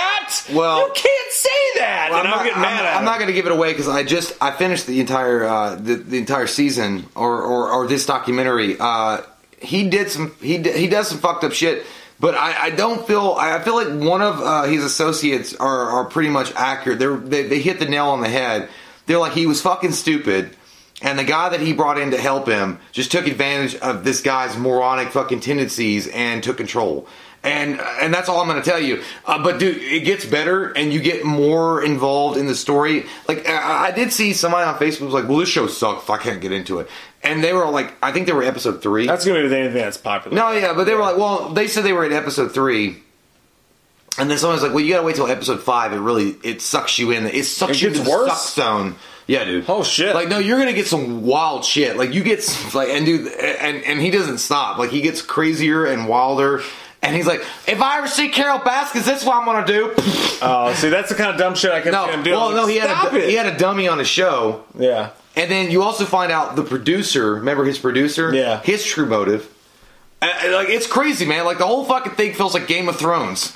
I mean, I can't fucking get enough. You know who's fucking like worse? Well, I don't. Uh, whatever he ends up doing, I don't know. Again, I'm three episodes in, but you know who's even worse is the other guy who does the animal thing, like the the one that calls himself Lord. or Doc. Antle? Yeah, Doc Antle. Like his story's fucking mind boggling. And, and- please God, when they make the movie, let Ben Stiller play that guy. That would be fucking perfect. Well, I- that guy's freakier than shit. You have Ben Stiller play Doc Antle, and you have David Spade. Uh, David Spade uh, play Tiger That's King. what he said he wanted, but David Spade said I can't do it. Yeah, he he's can. like I, I, I can't. All you gotta do is be fucking goddamn uh, Joe Joe, Dirt. he goes, "Hey Joe, you live in the side of a broom closet?" Yeah, I got a few places. Uh, like it's perfect. But no, either way, um, it's it's a really interesting documentary. It's one of those weird, like out there, uh, uh, fucking from left field that you never think that you'd get into, but it's there, and you're like having a good time watching it. So fuck yeah, man. And also, Carole Baskin's a bitch.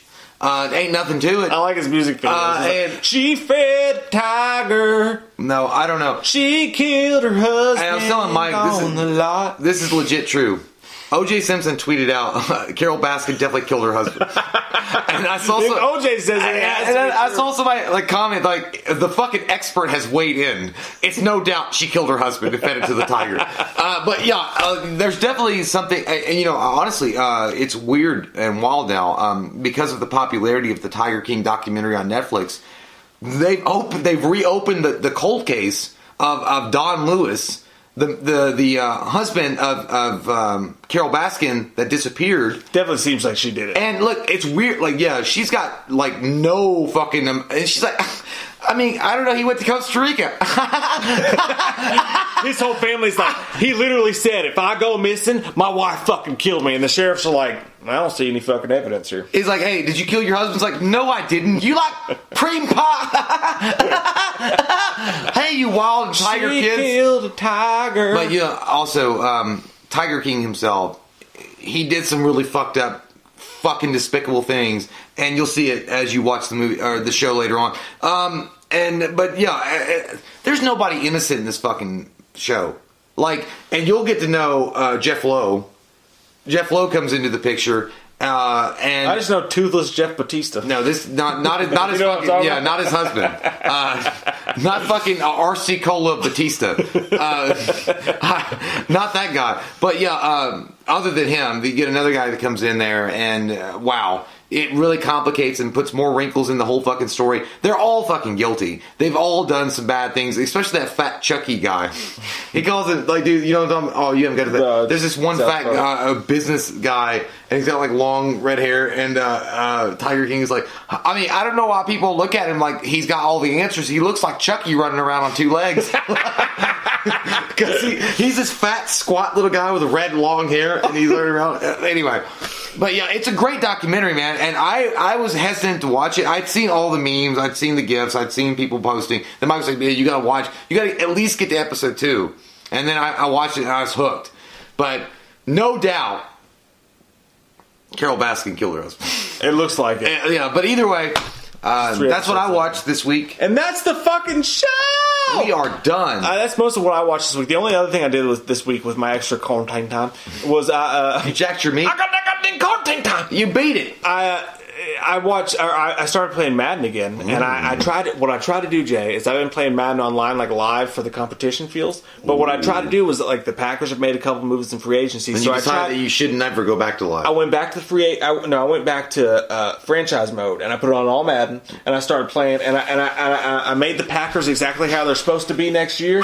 It's fucking frightening. Let me ask you a question. When you're losing, do you turn it off, bitch? no, no, I don't. I, I, I'm four and four right now. I'm if not you're- doing well. If you're losing 44 to 7, do you like like give me an honorable no, because it won't let you sim to the end anymore. So you have to Oh. sit there and take it. Can't you like give like uh can you ask the guy like to let you go? If you're playing against someone, but I'm playing against a computer on all Madden. Mode. you're losing? on all Madden. Are you losing? It's hard. I, I'm not losing. I'm like I'm like four and four or five and four or something like that. But it was weird because I, I made all the trades that they made, but then I realized because they have a salary cap mode. When I got to 2021, it scared the fuck out of me because I'm like my Packers are fucked in 2021 because we ran out of all salary cap space. Like I have to let so many of our best players Is go. Aaron Rodgers It's- still there? Yeah, he's Ah. still there. He's good to go. God. He's solid, but it's hard. You get Terry Bradshaw. It's hard. But no, Yeah. in all honesty, Call of Duty. we were going to do a couple trailer reactions, but the battery is flicking at us right now because we've talked too fucking much. So we want to do a Peninsula trailer reaction, which is the sequel to tra- tra- tra- tra- Train to Busan.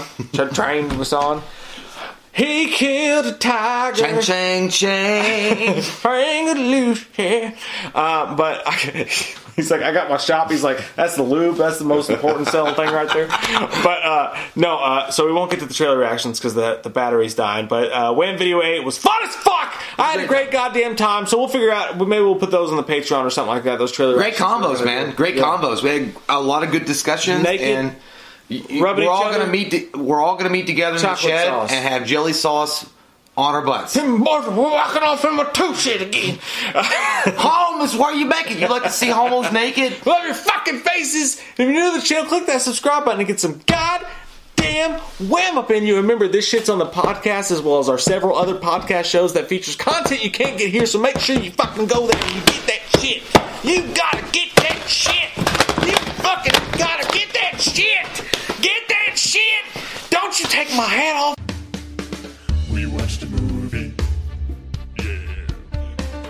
watched a movie. We watched it. We watched a movie. Yeah. You know what? We did a review. We watched a movie. Uh-huh. Hmm. We watched a movie.